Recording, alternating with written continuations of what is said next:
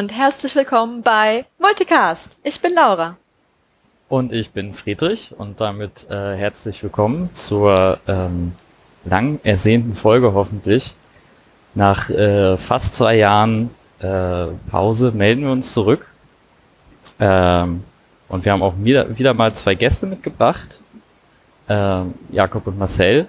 Und ähm, ja, sag doch mal bitte kurz, ähm, was ihr hier ähm, beim Studentennetz macht und wie ihr heute hier dazu kommt. Ja, äh, danke Friedrich. Ähm, ja, ich bin Jakob. Äh, ich bin seit Anfang 2018 in der AG, ähm, studiere Informatik äh, an der TU, äh, zweites Semester Master äh, aktuell. Und äh, ja, ich mache eigentlich alles Mögliche in der AG, von Softwareentwicklung zu Organisation, äh, zu Nutzersupport. Also eigentlich bin ich überall eingespannt. Und äh, ja, genau. Ja, hallo, ich bin Marcel. Der eine oder andere kennt mich vielleicht noch aus einer der letzten beiden Folgen. Äh, bin nach wie vor immer noch an der TU Dresden am Studieren, mittlerweile aber zum Glück etwas höheres Semester im neunten mittlerweile im Diplomstudiengang. Äh, genau, mache wie Jakob in der AG eigentlich so ziemlich alles, was irgendwo mit anfällt. Habe aber mein Hauptfokus, also die meiste Arbeit fällt bei mir aufs Network-Thema. Genau. Okay, und ich meine, auch von Friedrich und mir hat man, glaube ich, recht lange nichts gehört. Ähm, ich habe, wir haben die letzte Folge, Folge aufgenommen, da habe ich gerade meine Bachelorarbeit abgegeben. Jetzt stehe ich kurz davor, meine Masterarbeit abzugeben. Man merkt also ganz gut, dass die Zeit äh, vergangen ist. Ähm, natürlich, der Stress wird niemals weniger, so ist es immer. Aber ich bin zugegebenermaßen jetzt in den letzten zwei Jahren wesentlich weniger aktiv in der AG gewesen, als ich es vielleicht früher war. Von daher hoffe ich sehr, dass unsere beiden Gäste mir gleich helfen, ungefähr alle meine Wissenslücken für immer zu schließen so dass ich nie wieder irgendeine Frage in meinem Leben habe. Also für den nächsten Monat vielleicht. äh, ja, es ist viel passiert bei mir auch. Ich äh, habe in der Zwischenzeit auch meinen äh, Abschluss gemacht und äh, wohne inzwischen äh, in Österreich, in Graz äh, und arbeite hier auch ähm, bei einem größeren österreichischen äh, IT-Dienstleister. Genau. Ähm, insofern habe ich auch äh, in den letzten ähm, Jahren wirklich nur noch äh, sehr wenig mitbekommen. Ähm, abgesehen davon, dass ich ab und zu mal ähm, noch irgendwie E-Mail-Subjects äh, mitgelesen habe auf unseren Mailinglisten. Äh, und bin auch voll gespannt, ähm, was so äh, passiert ist, ähm, wie es weitergegangen ist. Ich habe ja damals als Geschäftsführer noch ähm, so einiges an, angestoßen oder eingebrockt, was jetzt andere ausbaden mussten. Ähm, da kommen wir auf jeden Fall nochmal drauf äh, zu sprechen nachher. Genau, aber ansonsten, ähm, ja, würde ich sagen, äh, starten wir auch direkt mal mit den äh, Themen, die wir so vorbereitet haben. Und äh, das erste, was hier steht, ist natürlich auch der Elefant im Raum, über den, um den wir jetzt gar nicht äh, drumherum reden werden. Äh, das ist natürlich äh, die Corona-Pandemie, die in den letzten wie, wie viel haben wir es inzwischen? 19 Monate oder so. Ähm, ja, sicherlich auch am Studentennetz nicht äh, spurlos vorbeigegangen ist. Ähm, genau. Deshalb ähm, gleich mal Frage an, an unsere Gäste. Was, was sind denn so die, ähm, was war denn so der Fallout beim, beim Studentennetz? Ja, das, was direkt uns getroffen hat, war natürlich, dass wir nicht mehr unseren klassischen Mitgliedersupport anbieten konnten der bis dahin ja eigentlich nur darauf beruht hat, dass wir zweimal die Woche unsere Büros geöffnet, äh, geöffnet hatten und die Leute vorbeikommen konnten. Ähm, das konnten wir relativ gut, würde ich behaupten, dadurch kompensieren, dass wir halt eine Telefonhotline eingerichtet haben, zu der wir halt dann die Leute, die sonst im Büro gesessen hätten, saßen dann halt zu der Uhrzeit am, am Telefon und haben Anrufe entgegengenommen, die von den Mitgliedern halt reinkamen das meiste kann man halt darüber klären, aber wenn es dann irgendwann an dem Punkt kommt, dass ein Nutzer einen Router hat, den wir jetzt noch nicht äh, von seinem Konfigurationsmenü auswendig kennen, äh, wo man halt doch gerne mal draufschauen wollte, wie man das konfiguriert, das geht natürlich am Telefon dann nicht so gut. Ja, das war dann immer ein Problem. Da musste man teilweise entweder vorbeikommen oder noch separate Termine ausmachen, dass sie dann doch ins Büro kommen. Ähm, ja, ist mittlerweile wieder besser. Wir haben die Büros wieder offen ähm, und äh, schicken die Leute dann vorbei, wenn es komplizierter ist. Die Hotline haben wir aber nach wie vor in Betrieb. Ähm, ja, wird auch, wird auch gut benutzt, teilweise mehr dann, als dass tatsächlich Leute noch in die Sprechstunde kommen. Ähm, ja, ist dann trotzdem blöd, wenn die Leute Probleme haben, die man jetzt eigentlich lieber vor Ort löst als äh, ja, über das Telefon. Ist, denke ich, vor allem auch für die Mitglieder, die jetzt nicht in den Wohnheimen wohnen, die direkt neben einem unserer Büros sind, ein deutlicher Gewinn, dass sie halt bei einer Finanzsperrung, die sie nicht so mitbekommen haben, dass sie stattgefunden hat, einfach kurz anrufen können und nicht eine Mhm. halbe Stunde durch Dresden fahren müssen. Äh, gerade für die Bewohner von der Borsbergstraße, denn das Büro ist äh, nach wie vor äh, leider noch nicht wieder eröffnet. Ähm, mehr aufgrund von äh, Mitgliedermangel äh, vor Ort als äh, Corona. Aber ja, genau, da hat die Telefonhotline auch ein bisschen Abhilfe äh, ja, geschaffen. Ja, das glaube ich gerne. Also es gibt ja noch durchaus äh, abgelegenere äh, Wohnheime noch darüber hinaus, so Neuberienstraße zum Beispiel. Ähm, da ist sicherlich auch ein Segen. Aber was mich jetzt mal noch ähm, interessieren würde, also ich kenne da die Telefonanlage, ähm, ich ähm, kenne die ja noch so ein bisschen, die wurde damals äh, äh, zu meiner Zeit noch angeschafft, aber war zu der Zeit ja immer mehr so ein, naja, nennen wir es mal ein Liebhaberprojekt. Ähm, ging dann, glaube ich, so weit, dass wir irgendwann eine Nummer hatten, die man auch irgendwie von außen einwählen konnte und in äh, jedem Bürostandort stand irgendwie so ein, so ein VoIP-Telefon. Ähm, aber wie sah das denn dann ähm, konkret äh, aus? Also waren dann, saß dann in jedem Büro ein, ein Aktiver, der an das Telefon rangegangen ist? Oder habt ihr das irgendwie auch noch weitergetrieben ähm, mit irgendwie, äh, dass man das per SIP irgendwie auf sein Smartphone bekommen hat? Oder wie, wie sah das so aus? Genau, also wir haben die, die Telefonanlage, die wir damals hatten, ist äh, nach wie vor noch die, die gleiche. Wir haben die nur dahingehend geändert, dass alle aktiven Mitglieder ähm, ja, mit ihrem eigenen SIP-Endgerät sich da einwählen können. Das kann dann halt am Ende das Smartphone sein oder irgendein Softphone auf dem Rechner. Ich sag mal, die, die hartgesonnenen AG-Mitglieder haben mittlerweile auch äh, ein, ein festes Telefon bei sich auf dem Tisch stehen, was sich dann halt dort einwählt und machen dann damit den Support was die Anbindung von außen angeht, haben wir halt nicht mehr nur die eine Nummer wie vorher, sondern wir haben uns dann schon vor Corona einen Rufnummernblock äh, zugelegt, der halt an der Anlage ankommt. Was aber natürlich das Problem für Telefonsupport hat, dass wenn man da eine Nummer draus rausnimmt und die nach, nach draußen veröffentlicht, können halt Leute einfach hinten plus eins zählen und kommen dann bei irgendeinem AG-Mitglied auf dem Schreibtisch raus. Und das war das, was wir definitiv vermeiden wollten und deswegen haben wir uns dann als Corona anstand noch eine Einzelrufnummer dazu gebucht bei unserem VoIP-Anbieter, die dann halt in einem komplett anderen Nummernraum liegt und wenn man da halt plus eins rechnet, kommt man im Zweifel bei jemand komplett Fremden raus, aber auf jeden Fall nicht bei uns. Ah, okay. Und die schalten wir halt auf dem, den VoIP-Server auf und wenn man sich, wenn man dort anruft, geht erstmal Sprachcomputer, nimmt quasi die Verbindung an und äh, kippt dann erstmal eine Warteschlange und in der sind dann halt ja mindestens eins hoffentlich äh, Telefone eingewählt, gerade die halt die Supportanrufe entgegennehmen wollen. Ähm, genau. Und dann wartet man halt so lange, bis dort der nächste freie Agent verfügbar ist. Tatsächlich wird das auch auf unserer Website live angezeigt, ob gerade jemand eingewählt ist oder nicht. Äh, Das hat, also wir haben zwar feste Telefonzeiten, allerdings könnte sich auch jemand, wenn er gerade äh, mal einen ganzen Samstag Zeit hat, äh, trotzdem äh, quasi einwählen und auch auf der Website wird dann stehen, dass äh, da die Hotline quasi erreichbar ist. Und ah, okay, das ist ja cool. das richtig mit der- funky. das mit der separaten Rufnummer war auch so eine Sache. Eigentlich wollten wir die vom vorherigen Anbieter übernehmen, was dann daraus äh, darin resultierte, dass unsere Hotline irgendwie zwei Wochen nicht erreichbar war, weil äh, das natürlich wieder alles nicht funktioniert hat. Ah, ja, Rufnummernmitnahme. Äh, ist okay. Sollte man meinen, das wäre ein gelöstes Problem. Ne? Ja, ist es äh, tatsächlich nicht. Anscheinend. Also zwei Anbieter haben da sehr Freude, sehr viel Freude, immer sich gegenseitig zu bekriegen. Unangenehm. Ja, cool. Äh, was äh, mich da mal konkret interessieren würde, das ähm, bietet dann jetzt natürlich auch mal die Gelegenheit, ähm, ein bisschen Statistik zu führen, ja quasi. Ähm, also sowohl wie viele Aktive denn so ähm, ja mindestens zweimal die Woche irgendwie daran beteiligt sind, diesen ähm, Support anzubieten, als auch wie der genutzt wird, was wir, glaube ich, so in unserem analogen Betrieb irgendwie nie tiefschürfend äh, irgendwie analysiert haben. Habt ihr da irgendwie mal drauf geguckt? Habt ihr da Zahlen zufällig? Wir haben da nichts eingerichtet, was das irgendwie aufzeichnen würde.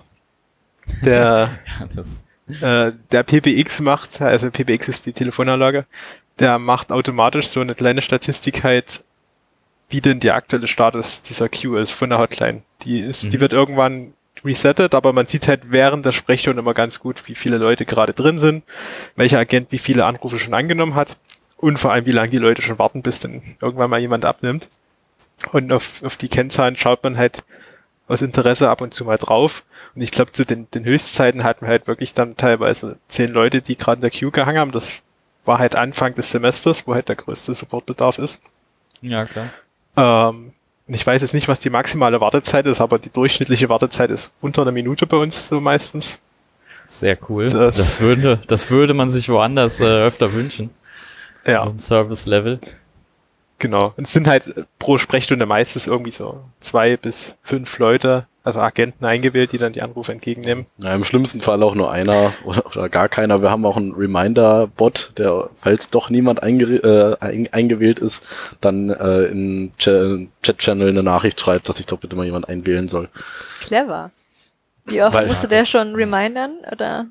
Ja, der ist so alle, alle paar Wochen kommt, kommt das mal. Das ist dann aber auch manchmal einfach so, weil der halt Punkt 19 Uhr diese Nachricht schreibt und wenn halt dich jemand dann erst 19.01 Uhr anmeldet, dann äh, ja.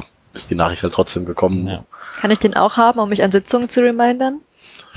Oder ist der Telefonsupport spezifisch? Der ist aktuell Kannst sowas bestimmt auch äh, bauen. Genau.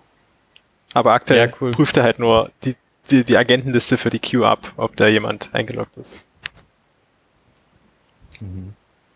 Ja, ich meine, machen wir uns nichts vor, das war auch ähm, so den IRL äh, Sprechstunden nicht anders, dass da manchmal erst irgendwie drei Minuten nach der Zeit äh, irgendwer mit Schlüssel aufgetaucht ist ähm, und schon eine lange Schlange da stand.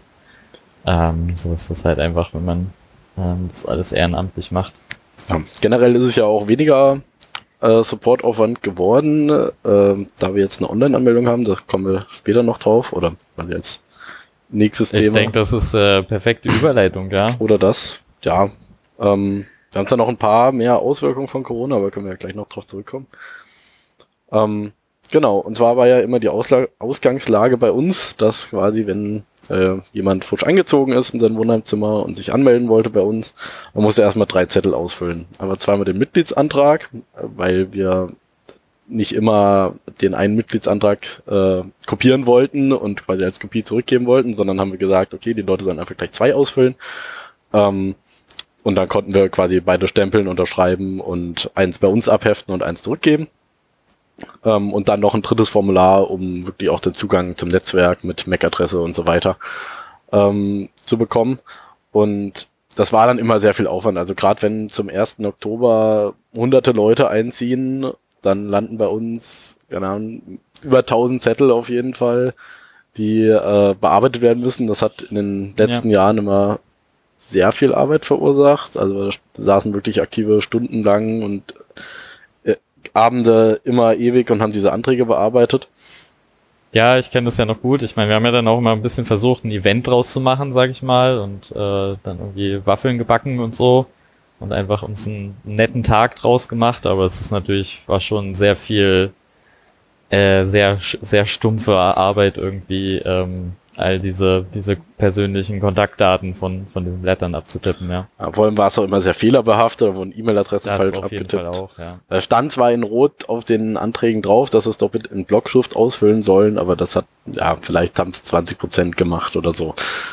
Und ja, äh, ja auf jeden Fall, ähm, das war, glaube ich, auch eines der ersten Anliegen, so, die ich so in der AG hatte, 2018, also schon ein bisschen, also das Thema Online-Anmeldung äh, gibt's ja schon länger, aber das war so ein Thema, was mich quasi direkt interessiert hatte, weil das für mich so äh, klar war, dass man das eigentlich deutlich besser machen könnte und mit viel weniger Aufwand. Klar, wir kannten das, also ich gefühlt steht das äh, auch schon, solange ich beim, beim Studentennetz dabei war, stand das irgendwie auf der Agenda. Und wir wussten das halt auch immer von unseren äh, Geschwisternetzen. Also gerade die, die Stuttgarter zum Beispiel, die hatten das ja schon lange, lange durch, durchexerziert, dass es, dass es geht und dass es sehr gut funktioniert. Genau. Ähm, da hatten wir dann auch uns auch verschiedene Überlegungen gemacht, wie man das denn umsetzen kann. Ähm, das Problem ist, also eines der größten Hindernisse ist da, dass wir auch die Leute ins richtige Zimmer zuordnen.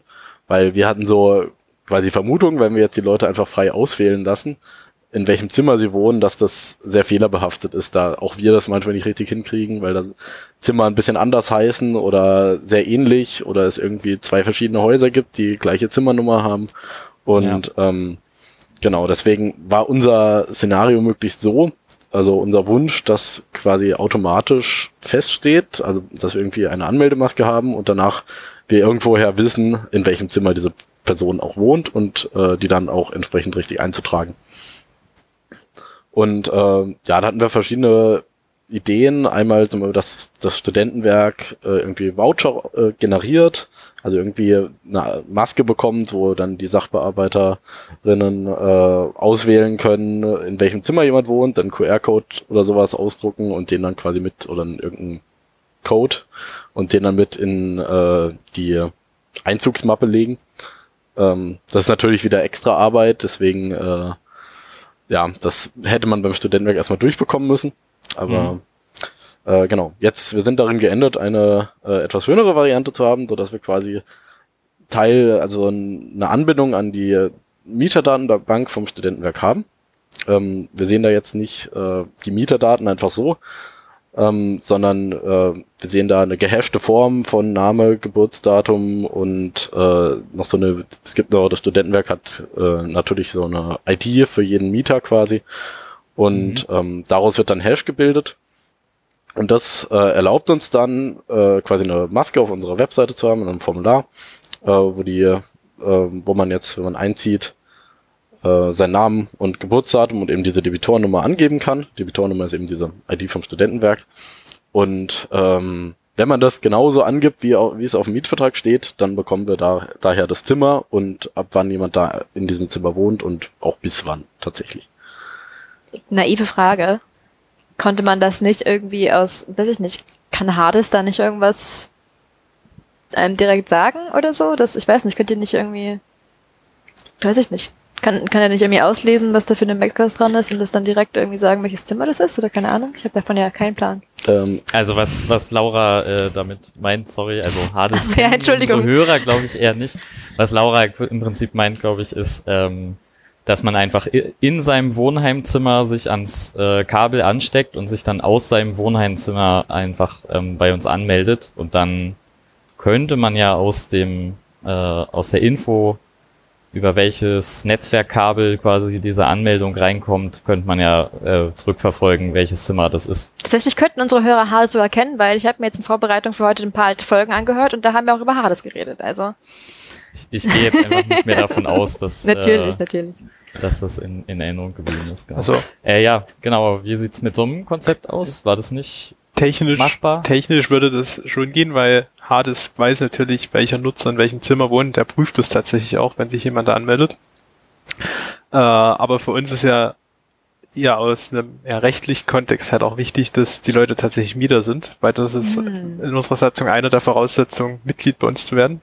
Also zumindest die, die für die meisten Leute zutrifft am Ende. Mhm. Und deswegen wollen wir halt, das ist ein Argument, warum wir gerne wissen wollen, dass sie tatsächlich Mieter sind beim Studentenwerk. Und was noch so ein klassisches Problem bei uns ist, dass Leute sind irgendwann fertig mit Studieren, ziehen aus dem Wohnheim aus und vergessen, dass sie noch Mitglied bei uns sind. Und dann berechnen wir natürlich weiter die Beiträge, weil wir wissen auch nicht, dass die Leute ausgezogen sind. Außerdem geht der Trend ja auch zum WLAN und wir wollen ja auch möglichst immer WLAN anbieten und da das ist es dann korrekt. schwierig, sich irgendwo an irgendeine Dose anzuschließen. Ähm, ich, ja. Ja, ich würde auch einfach mal schätzen, dass bei vielen Leuten, äh, also das, das habe ich auch selber im Support oft erlebt, dass Menschen kommen einfach überhaupt nicht auf die Idee, sich an so einen Anschluss anzustecken, wenn sie nicht vorher einen Prozess durchlaufen haben. Das heißt, ich würde auch mal vermuten, dass die aller, allermeisten Leute ohnehin ähm, versuchen würden, sich übers Smartphone, ähm, übers Mobilfunknetz äh, zu registrieren und gar nicht auf die Idee kämen, irgendwie ihren Rechner da anzuschließen. Das ergibt natürlich Sinn. Außerdem haben wir so auch die Möglichkeit, also geben wir so die Möglichkeit, dass man sich auch einfach schon vorher anmelden kann. Also wenn man jetzt irgendwie weiß, okay, ich ziehe jetzt in zwei Wochen ein, kann ich mich jetzt schon auf der Webseite anmelden, als Einzugsdatum halt in zwei Wochen eingeben und ähm, ja, dann im besten Fall funktioniert dann alles schon, wenn ich halt, äh, also muss dann nur noch die MAC-Adresse eintragen, sobald ich eingezogen bin quasi und habe die ganzen Formalien schon mal weg. Hm. Aber ansonsten ist, also wie sieht das jetzt konkret aus mit der Online-Anmeldung, wenn ich die dann äh, gemacht habe und das auch mit der Verifikation beim Studentenwerk quasi geklappt hat, dann ähm, wird dann der Anschluss äh, instantan freigeschaltet oder gibt's da immer noch irgendwie ein Delay? Ähm, das passiert also, wenn quasi, äh, wenn alles stimmt in diesem Szenario, wenn also die Verifikation in Ordnung ist, ähm, und dann passiert das tatsächlich vollautomatisch. Der Anschluss wird quasi direkt freigeschaltet. Also man kann, bekommt die Möglichkeit, den Anschluss direkt freizuschalten. Also im Ausgangsszenario hat man dann ein aktives Mitgliedskonto, äh, in dem aber noch äh, kein Netzwerkgerät hinterlegt ist. Also man muss erst noch ein Netzwerkgerät anlegen mit einer MAC-Adresse und äh, über diese MAC-Adresse wird dann eben authentifiziert, dass äh, ja, man das Netz verwenden darf. Und äh, genau, also das steht dann auch halt so in der Anleitung drin, sobald man quasi Mitglied ist, kann man seinen Netzwerkanschluss aktivieren, indem man die MAC-Adresse hinterlegt und dann fünf Minuten später funktioniert es eigentlich. Es läuft quasi effektiv komplett ohne irgendwelche Einwirkungen von irgendwelchen aktiven Supportlern von uns. Genau. Es gibt, Im natürlich, Optimalfall. es gibt natürlich ein paar Randfälle, äh, wenn jetzt jemand nicht volljährig ist oder wenn bei jemandem doch die Verifikation nicht funktioniert hat. Äh, weil das Studentenwerk macht manchmal auch so ganz tolle Sachen. Zum Beispiel, wenn jemand schon mal im internationalen Gästehaus irgendwie gewohnt hat, dann machen sie an den Vor- oder Nachnamen, hängen sie ein Semikolon dran. ähm, und Ja, ich wollte gerade fragen, wie das so ist mit irgendwie Umlauten oder Akzenten oder sowas, wenn man davon einen Hash bildet. Also äh, äh, an sich sind das, ist das alles halbwegs sinnvoll normalisiset, ähm, so sinnvoll wie es geht, denn das Studentenwerk hat da irgendwie eine Oracle-Datenbank mit einem Windows, äh, keine Ahnung was, äh, Zeichenset. Äh, Set. ähm, das hat mich erstmal, äh, ja, alles ein bisschen, also war nicht ganz einfach, das gut hinzubekommen, weil ich hatte da eigentlich mit Unicode gerechnet und Unicode-Normalisierung und äh, Cool. weil auf unserer Seite das halt so ist, äh, aber es stellt sich raus, dass quasi dieses Windows Charset quasi quasi einer Normalform von Unicode entspricht und deswegen ähm, geht das eigentlich ganz gut. Also in den meisten Fällen funktioniert es tatsächlich. Ähm, zumindest äh, die deutschsprachigen Studenten kriegen es ganz gut hin. Bei den ausländischen Studenten, äh, die haben dann eher öfter mal Probleme, weil die dann auch nicht immer gut alles verstehen und manchmal irgendwelche Checkboxen setzen, die sie nicht setzen sollen. Ja, was dort halt auch ab und an mal noch ein Problem ist, das weiß nicht, an welcher Stelle der Fehler entsteht, aber auf jeden Fall wird bei uns im Formular dann einer der Vornamen an, an einer anderen Position eingetragen, als es beim Studentenwerk in der Datenbank steht. Hm. Und dann ist natürlich der Hash auch unterschiedlich.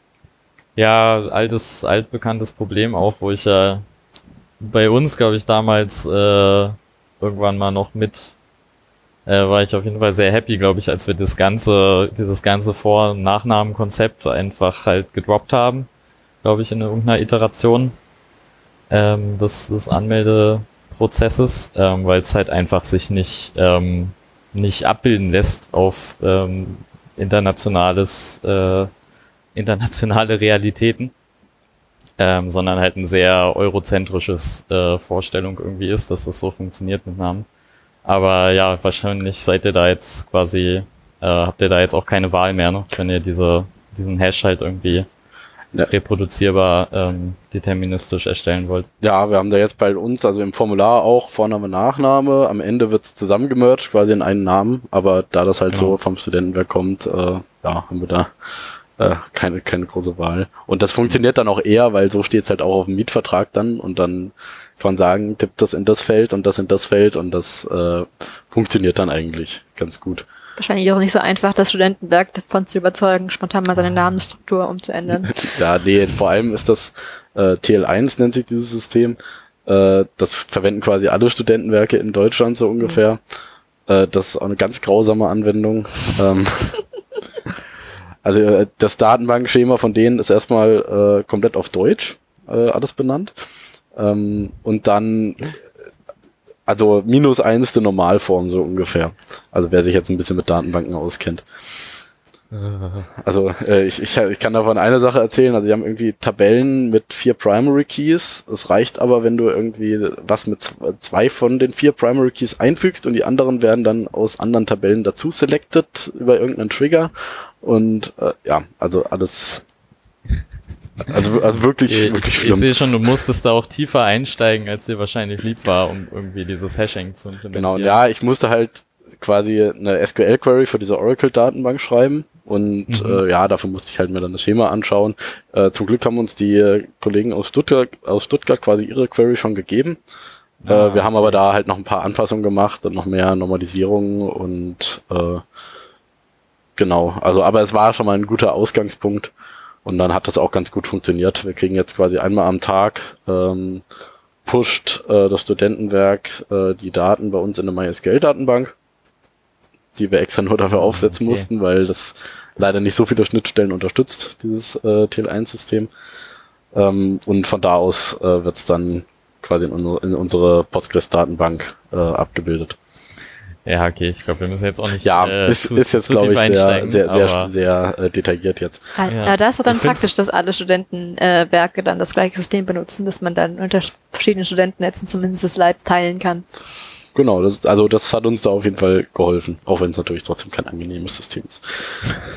Ja, ich fand das auch gerade sehr cool, dass, ähm, dass da wirklich mal ganz, auch wieder ganz konkrete, äh, ganz konkreter Austausch äh, was gebracht hat. Wir haben ja hier öfter auch von den Studentennetztreffen äh, erzählt, ja auch inzwischen ähm, so äh, bis, bis Corona eine, eine europaweite äh, Sache waren, die, die auch irgendwie immer größer wurde. Ja, und cool zu hören, dass es halt ähm, einfach, einfach wirklich was bringt.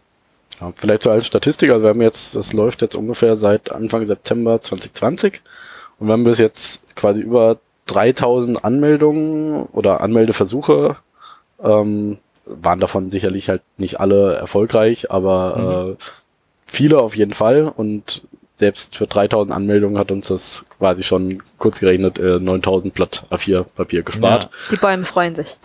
Ja, könnte Genau. da jetzt so einen, einen CO2-Counter quasi mal noch äh, auf die Webseite quasi Aber bitte, stellen. bitte nicht die Serverstromkosten gegenrechnen. Naja, Ja, ja es, ist, glaub, es spart vor bei uns im, im Rauschen unter. Ja, also gut, die 9000 Blatt Papier sind vielleicht zu anderen Institutionen jetzt quasi auch quasi nichts.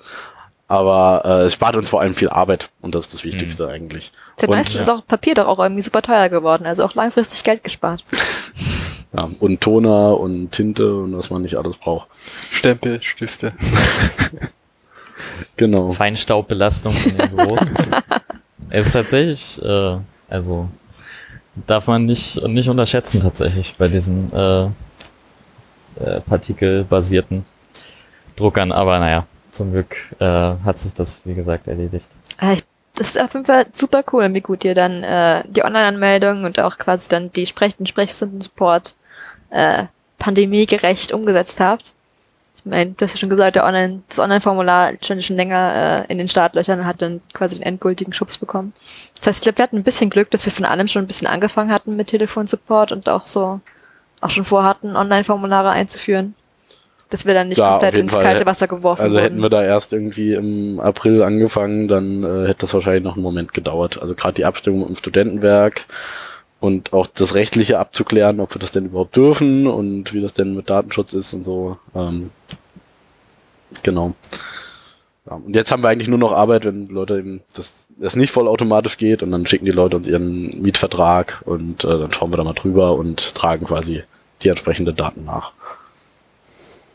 Was gab es sonst noch so für Hindernisse durch Pandemie? Also zum Beispiel, das heißt, die Vollversammlungen waren alle online und die Teamsitzungen sind ja auch irgendwie inzwischen immer noch meistens entweder hybrid oder völlig online. Ja, genau. Also die Teamsitzungen waren ja vorher immer, man hat sich, also die technischen Teams zumindest dienstags bei uns im Log getroffen und dort äh, fröhlich zusammengesessen und diskutiert. Und was wir dann ziemlich schnell gemacht haben, war erstmal eine Mumble-Server aufsetzen, äh, weil das ist relativ low effort und schnell eingerichtet. Ähm, genau, irgendwann, ich weiß gar nicht mehr, warum wir das gewechselt haben, was der initiale Auslöser war, sind wir halt dann auf Big Blue Button gewechselt. Was wahrscheinlich zumindest die meisten Leute aus dem studentischen Umfeld kennen sollten. Äh, ich glaube, weil wir auch auf, auf Video, äh, weil wir quasi unser NOC ein bisschen mit äh, Konferenztools ausgestattet haben und dann eben auch eine Kamera hatten und das ist bei Mumble äh, äh, ja, also zumindest nicht einfach so möglich. Ja, auch wenn man einfach mal schnell was zeigen will, irgendwie Ja. äh, irgendein PDF äh, quasi einblenden will, dann ist es ja auch ja, ein aber nettes das, Tool. das Pet-Stream oder irgendwas. Genau. Also für die Teamsitzung an sich war das eigentlich ein ja, sehr, sehr guter Ersatz, würde ich mal sagen. Ist natürlich nicht das gleiche, wie wenn man sich halt vor Ort trifft. Ähm, aber man kommt zumindest erstmal vorwärts. Was halt deutlich schwieriger war, war dann die, die Sache, wie man halt neue Mitglieder erstmal wirbt und wie man die einarbeitet. Weil Mhm. wenn man da mit neuen Leuten gemeinsam vom Rechner sitzt und, und Dinge erklärt, versteht man natürlich vieles besser, als wenn man nur remote irgendwo in einem Big Blue Button mit zuhört, was man als Neuling da geht, denke ich, am Anfang immer erstmal nur tut. Ähm, ja, und die Hürde halt in so einer Online-Sitzung eine Frage zu stellen, ist vielleicht auch etwas höher als auf einer Präsenzsitzung, wo man einfach mal mit dem Nachbar kurz flüstern kann. Genau, das war da so, was denke ich den neuen Mitgliedern die ganze Sache erschwert hat, wenn sie einmal da waren und uns hat es halt auch erschwert, neue Mitglieder zu finden. Genau. Also wir hatten dann zumindest bei Team Network irgendwann wieder drauf gewechselt, dass da auch zumindest immer jemand äh, bei uns hier im NOC ist, also Network Operations Center, unsere Zen Zentrale quasi, wo wir auch unsere Teamsitzung haben. Ähm, also zumindest beim Team Network, ähm, dass wir da eben neue Leute werben können. Dann waren zwar dann teilweise nur drei, vier Leute, die hier waren, ähm, aber war zumindest besser als nichts. Äh, haben wir auch gemerkt. Also haben dadurch zumindest doch wieder neue Leute gewonnen. Online halt ist was echt schwierig oder ja, genau. Ja, aber das heißt, ihr habt, also ihr habt zumindest äh, weiter neue Leute gefunden. Ist jetzt nicht komplett ausgeblieben. Ja, natürlich weniger, denke ich. Also ich habe es nicht ganz im Kopf, aber waren, ja, waren schon weniger. Besser als, also wir hatten auch schon schlechtere Jahre, glaube ich. Ähm, ja, genau. Und mittlerweile haben wir es aber wieder so umgestellt, dass wir eigentlich zumindest alle technischen Sitzungen auch und auch Büro und Support und Vorstand eigentlich immer hybrid haben. Also man eigentlich wieder jeden Dienstag ins NOC kommen kann und irgendwas ist. Mhm. Und äh, zusätzlich halt Big Blue Button, auch wenn da unser Audio-Setup teilweise noch etwas zu wünschen übrig lässt. Ähm, aber Ja, nur Festivities ist immer noch völlig online. Wir sind, wir Social Distancen immer noch. ja, es war zwischendurch auch mal im NOC. Ich äh, trage das auch auf der Website gern wieder als, äh, als Hybrid ein, wenn ihr das wollt. Aber Ja, also ich meine, bis jetzt, dafür müssten wir vor allem auch immer dran denken, dass wir eine Tagsitzung haben. Also wie oft wir irgendwie schon spontan festgestellt, dass wir eigentlich hätten ein paar Stunden Sitzung machen müssen, ist ähm, nicht nur einmal vorgekommen. Ähm, aber ja. und ich glaube, dagegen das Team Borsbergstraße hat noch nie Online-Sitzungen gemacht.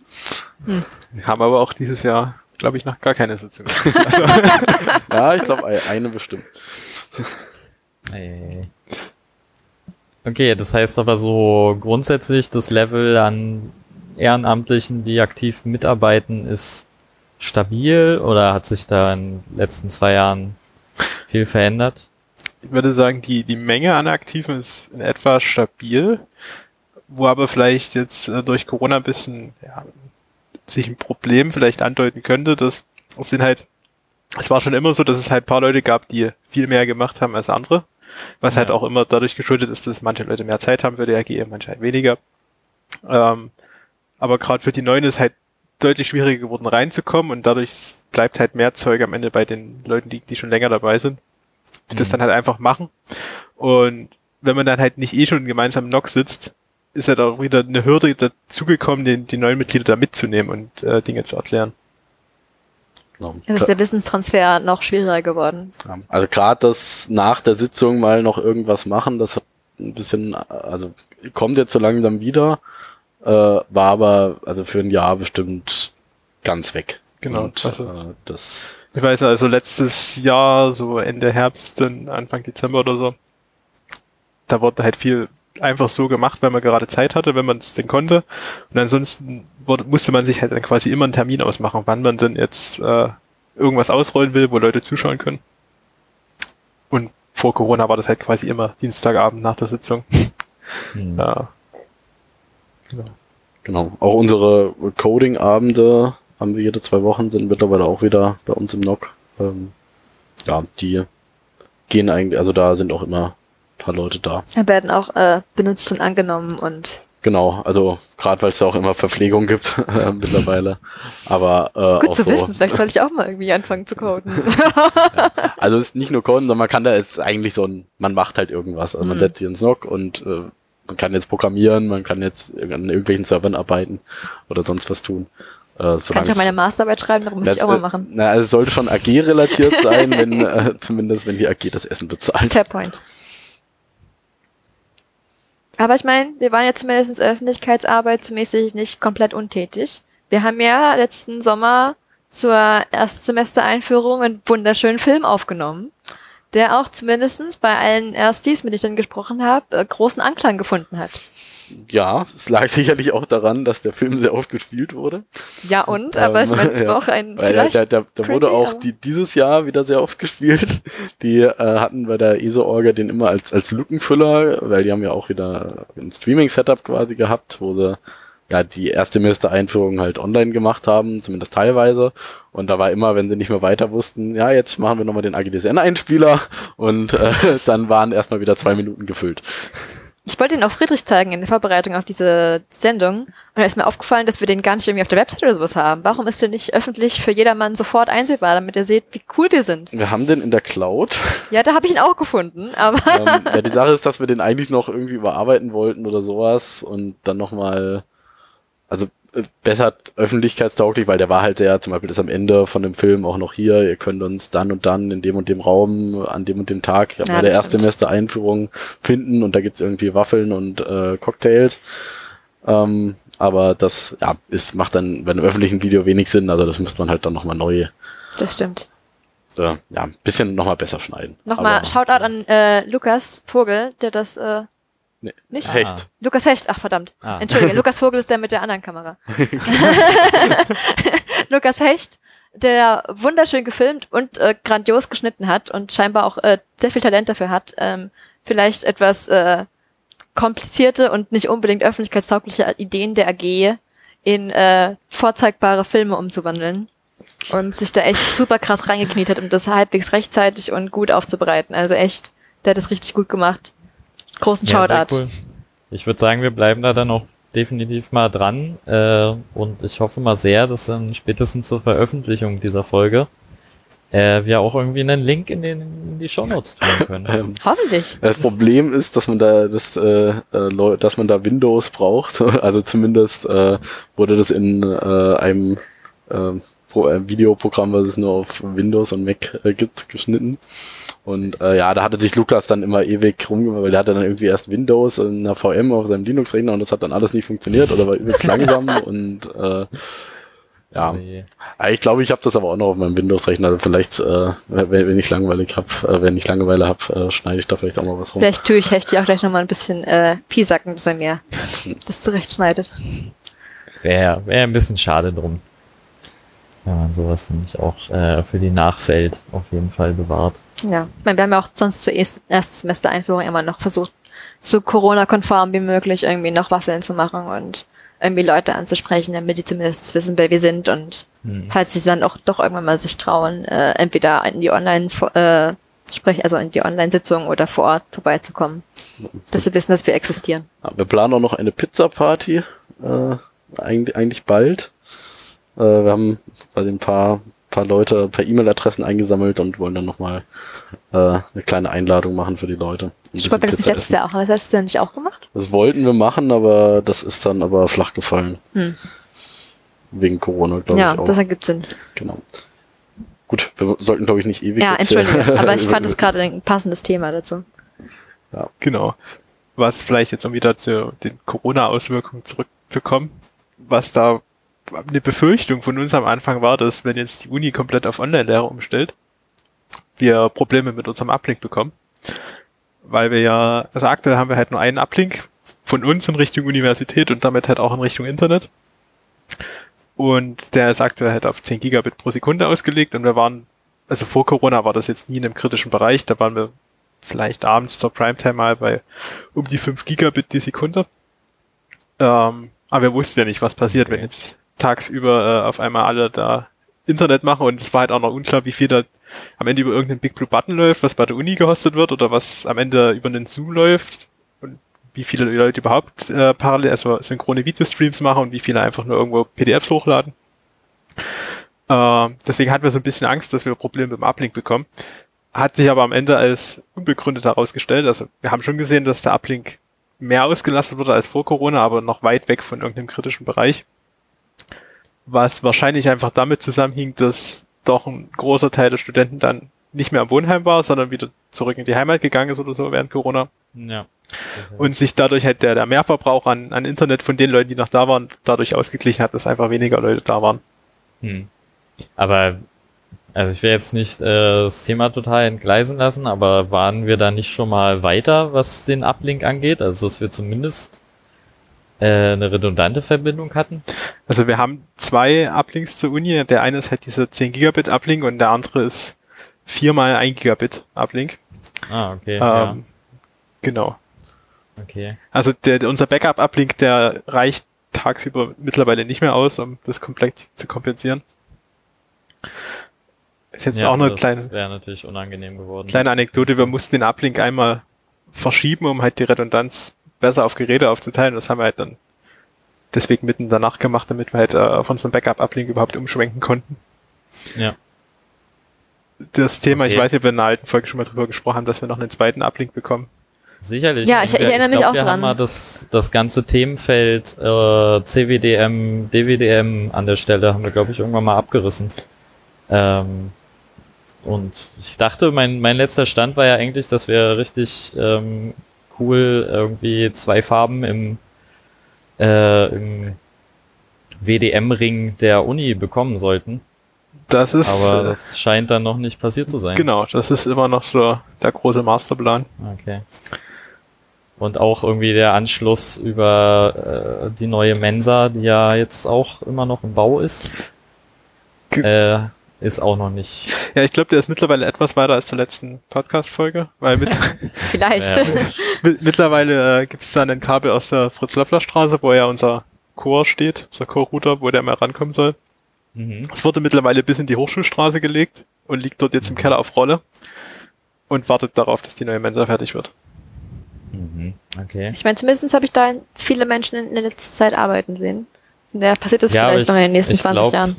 Neue Mensa ist jetzt, glaube ich, 2023, war, glaube ich, das letzte. Ich hatte was von 24 gehört. gehört, aber es war auf jeden Fall noch. Äh, ich glaube, das, das, das Zelt soll irgendwie noch vier, fünf Jahre stehen oder so. Das. Krass. Äh, Ja, das ist äh, Provisorien wären am längsten.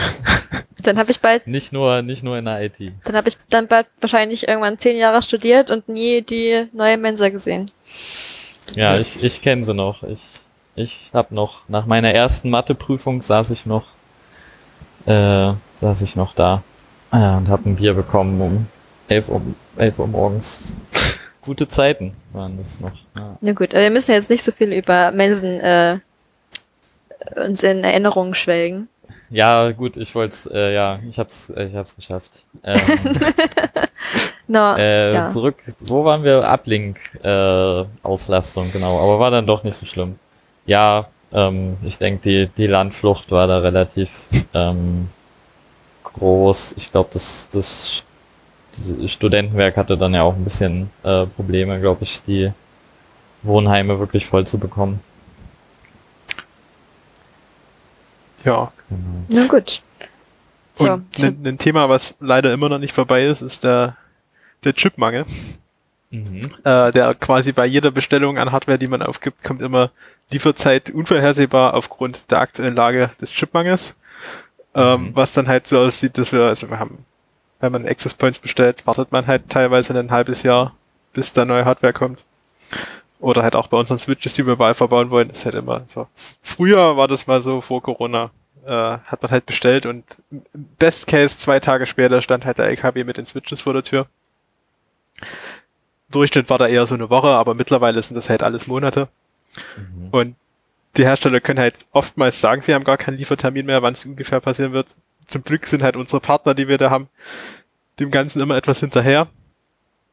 Und ja, schaffen es dann hin und wieder mal zumindest eine kleine Lieferung äh, für uns irgendwie äh, um die Ecke zu bringen. Aber genau. Ich habe jetzt von, von einem Hersteller, den wir in der AG selber nicht benutzen, habe ich jetzt schon gehört, dass die aktuell Liefertermine nichts vor Juli 2022 rausgeben, wenn man jetzt bestellt. Also das Problem scheint auch noch eine Weile dann hoffe ich mal, dass wir noch genug äh, Hardware für Notfälle äh, im Keller haben.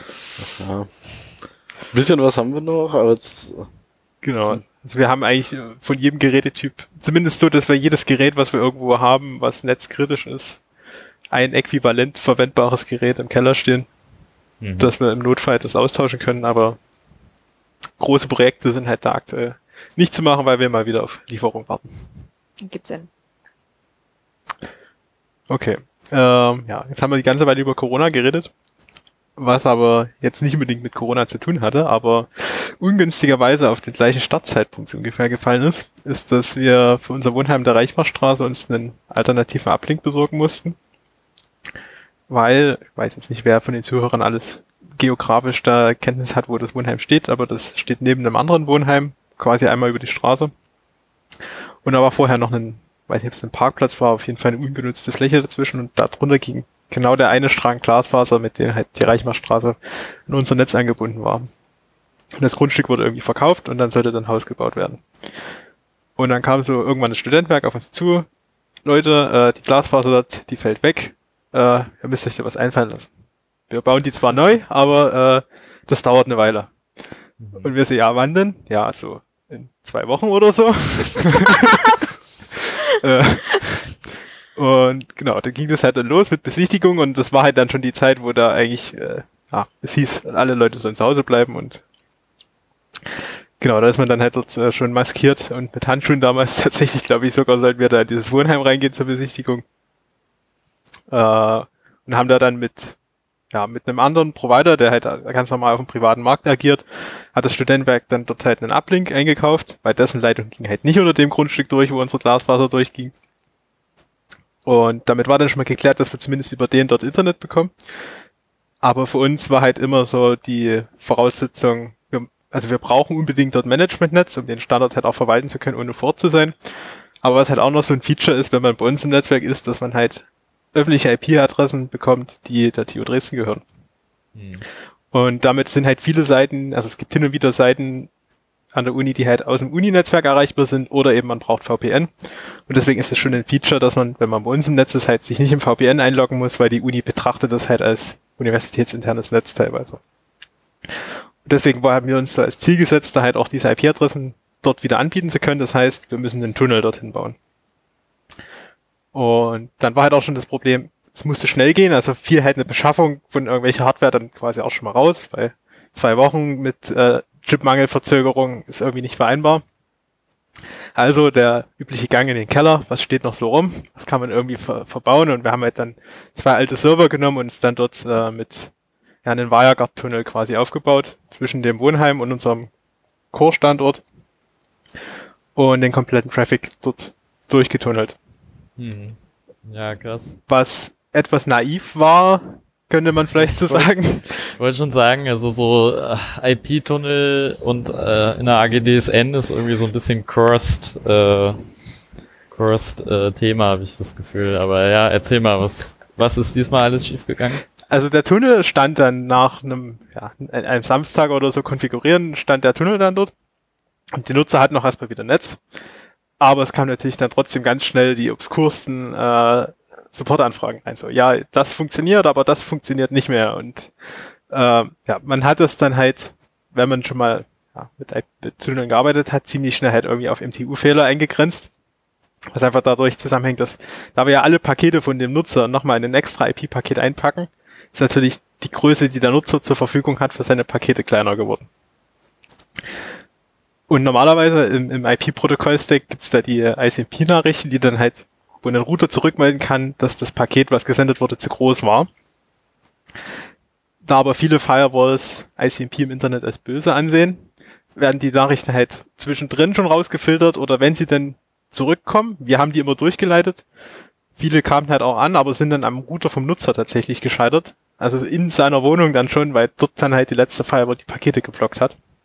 Und damit konnten die ganzen Anwendungen halt nicht wissen, dass die Pakete zu groß waren. Hm. Wir haben dann den Leuten gesagt, sie sollen die MTU heruntersetzen. Das ist halt enormer Supportaufwand. Was? Sorry, Ja. was heißt MTU? Was? Die Maximum Transmission Unit. Ah, das ergibt Sinn. Wie, wie, kann man das so einfach in seinem 0815 Windows-PC konfigurieren oder was macht man da? Man kann es konfigurieren. Ob man das jetzt als einfach betrachtet, das ist, denke ich, eher anwenderabhängig. Na, okay. Ähm, Ja, die, dieselbe Story haben wir mit der Zäunerstraße ähm, damals auch schon mal durchgespielt. Wobei Zeunerstraße noch den Vorteil hat, dass da nur die TU Dresden hat als, als Carrier dazwischen hängt. Mit denen haben wir da ausgehandelt, dass wir dort sogenannte Jumbo Frames verwenden dürfen. Das heißt, unsere Pakete dürfen größer sein als das, was normal so im Internet verwendet wird. Und damit haben wir dort das Problem mit den Nutzern nicht. Da wir in der Reichmarstraße einen komplett privaten Anbieter hatten, und hatten wir halt nicht die Möglichkeit, dort diese größeren Pakete zu senden. Das fiel dort schon mal raus. Wir haben dann halt noch so ein, ja, so ein bisschen Dirty Hack implementiert der nennt sich äh, TCP Maximum Segment Size Clamping. Da hat quasi unser Router auf dem Weg äh, in den TCP-Sessions ähm, ja, die, die, die Segmentgröße limitiert und damit haben wir halt auf einem höheren Level den, den Traffic halt damit angepasst.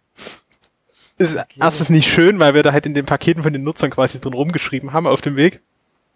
Ja. Und ist halt auch nur ein Fix für TCP. Also wenn ja. Leute damit UTP was senden, hilft das noch nichts. Aber gut, das war halt irgendwie die einzige Alternative, die wir dort hatten und damit wussten wir halt leben. Und am Anfang sind wir auch davon ausgegangen, dass das ein halbes Jahr dauert und wir danach die Faser wieder haben. Am Ende war es halt ein ganzes Jahr. Oh Gott, aber okay. geht's inzwischen wieder? Inzwischen haben wir eine neue Glasfaser dort okay. und alles wieder. Aber da kommt noch schön. ganz viel dazwischen. genau, wir haben irgendwann wacht man früh auf, schaut ins Monitoring und äh, Reichenbachstraße ist rot erste Gedanke, okay, das VPN, äh, der, genau, das VPN ist gestorben. War aber jetzt nicht der Fall. Also man hat gesehen, das war down, aber man hat halt auch diesen, diesen öffentlichen IP-Endpunkt in der Reichmarstraße nicht mehr erreicht. Und da ist jemand von uns hingefahren, stellt dann schon mal fest, dass oben die Tür offen ist im Raum zu uns rein, geht dann dort rein, macht den Schaltschrank quasi auf, wo die Hardware hängt. Und die ganzen Kabel, die dort hängen, sind einmal durchgeschnitten. Warum? Was? Was ist denn die Motivation? Das, das haben wir uns auch gefragt, warum da jemand die Kabel durchschneiden soll, weil es offensichtlich, dass er damit sein Internet kaputt macht. Aber war dann halt so. Vielleicht war der private Internetprovider so salty über alles, was ihr hier gehackt habt. Oder ich weiß es nicht. Ja, das äh, hatte sich dann rausgestellt, dass irgendeine Firma da eventuell die Tür nicht abgeschlossen hat oder sowas. Ja, Okay. Aber die Firma wird sicherlich die Kabel nicht durchgeschnitten haben. Ja. Also hoffentlich. ja. Das ist jetzt chronologisch, glaube ich, ein bisschen durcheinander. Äh, was man dafür vielleicht für den weiteren Verlauf der Geschichte noch wissen muss, ist, äh, dass die Qualität dieses Privatanbieters äh, sehr nachgelassen hat nach irgendeiner Zeit und irgendwann an einem Punkt war, wo die Qualität, wo der Durchsatz so schlecht war, dass wir das eigentlich unseren Mitgliedern nicht zumuten wollten also da waren dann keine, nur noch fünf Mbits oder so, teilweise die durchgekommen sind. Ich hing dann da einmal einen Tag, also irgendwie eine Stunde in der War äh, in, an der Hotline und habe versucht, irgendwen zu erreichen. Die haben mir nur alle gesagt, dass sie unser Konto nicht kennen und äh, dass äh, sie nicht zuständig sind. Und ja, nach zehn Mitarbeitern habe ich dann aufgegeben. Ähm, deswegen hatten wir dann eine Funkverbindung gebaut, ähm, quasi einmal durch das Dach durch zum gegenüberliegenden Wohnheim. Ähm, also quasi keine direkte Sichtverbindung, aber äh, es kam irgendwie noch 200 Mbit oder so zustande. Ähm, war, war gut genug. Ähm, war eigentlich dann erstmal eine schöne Lösung.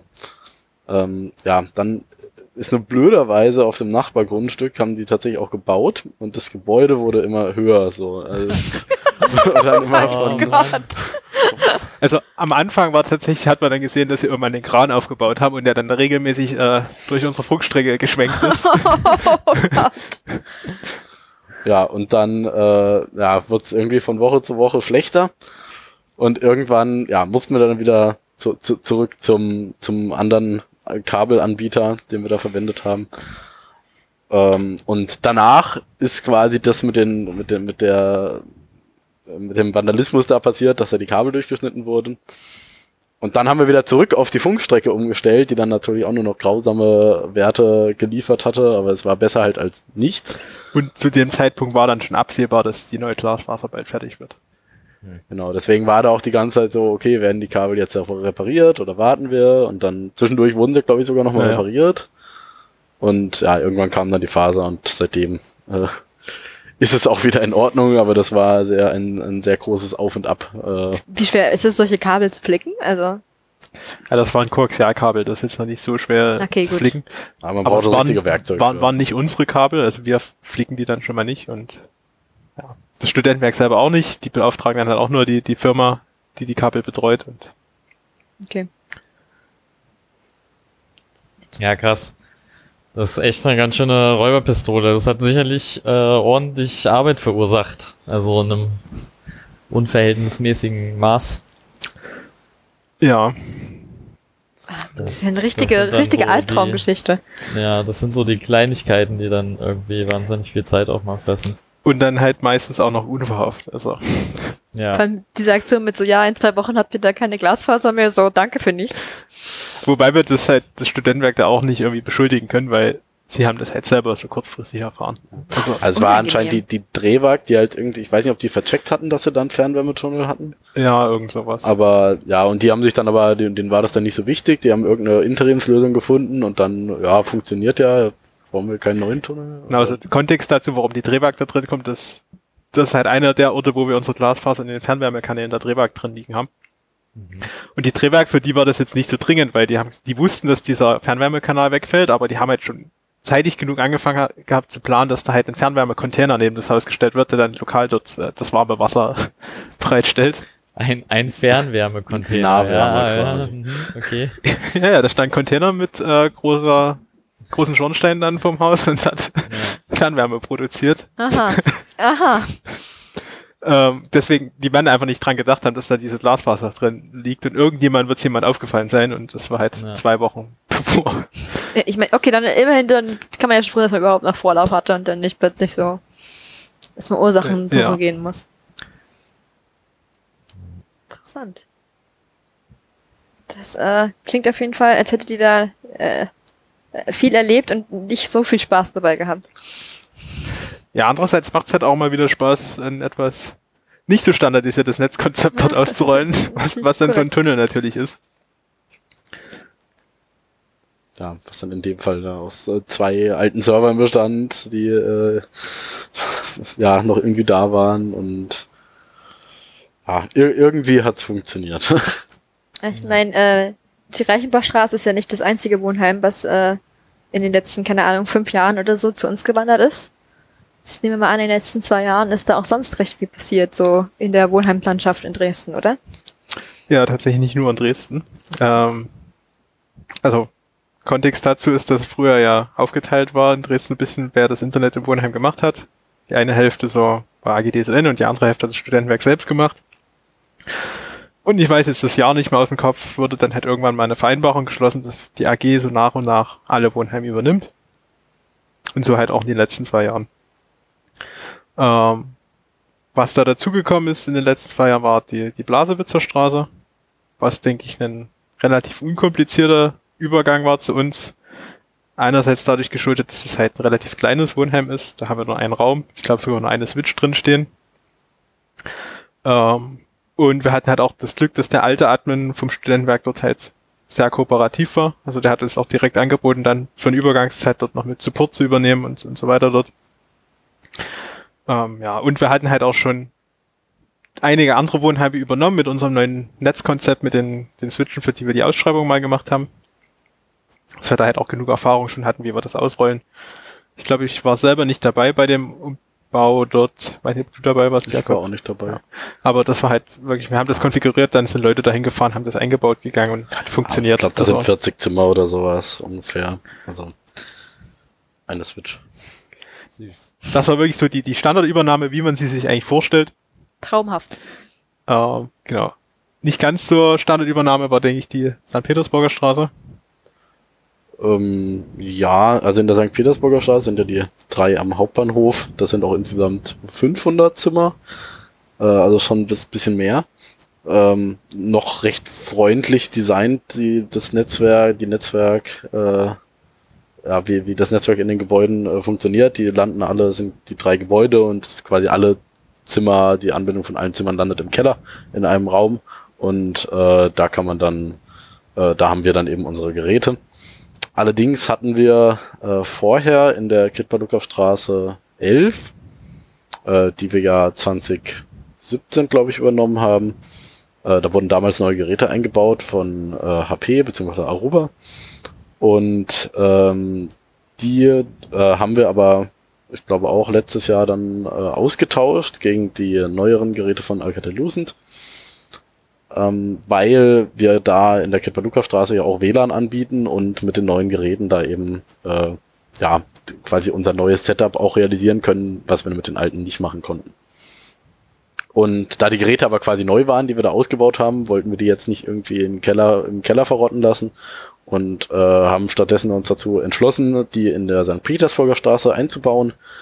Ähm, hatten dann quasi äh, da die zwar nicht mehr nicht ganz neuen Geräte, aber zumindest noch neu genug äh, eben eingebaut und äh, da nochmal quasi an das alte Netz angeschlossen, was wir eigentlich äh, irgendwann mal loswerden wollen, aber äh, hatten da quasi mal eine Ausnahme gemacht. Und was wir, was wir da auch verwendet hatten, was wir sonst auch gar nicht im Einsatz hatten, ist, dass wir zwei von diesen Aruba 54er Geräten gesteckt haben. Ähm, die sind ja eigentlich so äh, Slot-basiert, wo man halt so Line-Cards rein und rausschieben kann. Äh, und die man eigentlich einfach groß genug kauft, dass man äh, ja genug Steckplätze quasi hat. Ähm, da wir die Geräte aber übrig hatten, hatten wir jetzt äh, wir hatten zwei große äh, Chassis quasi und äh, aber noch zwei kleine und äh, die zwei kleinen zusammen reichen aus, aber ein kleines halt nicht. Und deswegen wurden die quasi zusammengeschlossen zu einem logischen Gerät, äh, was zum Glück auch, äh, da waren wir erst skeptisch, ob wir das überhaupt machen wollen, weil mhm. wir das halt noch nie im Einsatz hatten und überhaupt keine Ahnung hatten, wie stabil das ist. Äh, hatten uns dann doch hinzu, dazu entschlossen, das zu machen und zum Glück seitdem, äh, ich glaube, ist erst einmal ausgefallen. Oder so. Ich glaube, also ich habe noch nie was wieder davon gehört und das ist eigentlich ein ja. gutes Zeichen bei sowas. Ja, ja einmal, es gab, es gab da einen Tweet, äh, hier ist schon wieder Weihnachten, äh, da, ich weiß nicht, wo, woran es lag, aber da äh, gibt es ein Bild, wo quasi einmal alle LEDs an diesem Switch leuchten, an den beiden Geräten und äh, äh, ja, nichts weiter ging. Das ist ein ähm, schlechtes Zeichen, wenn alles das leuchtet. Ist ein genau. Also es sah, sah, sehr, sah, sah, sah sehr witzig aus. Ähm, ja, ob das jetzt mit dem Stacking zusammenhing oder nicht, äh, ja, aber war jetzt noch im, im Rahmen, wo es gerade noch okay ist. Ich glaube, ja, es wurde dann einfach rebootet. Wurde dann rebootet und, ging's wieder. Leider waren halt alle Logs danach weg. Also man konnte Ach, halt auch genau. nicht mehr schauen, was genau die Switch denn da für, für ein Problem hatte. Ja was dann die, die anderen Übernahmen, die jetzt, glaube ich, dann noch anstanden in dem Zeitraum, waren dann nicht mehr so die, die klassischen Übernahmen, egal ob nach altem oder neuen Netzkonzept. Das eine war dann noch Tarant, wo das Studentenwerk auch Wohnheime hat, die halt dazugehören, die halt in unserer Übernahmevereinbarung auch mit drin stand, dass die durch uns übernommen werden sollten.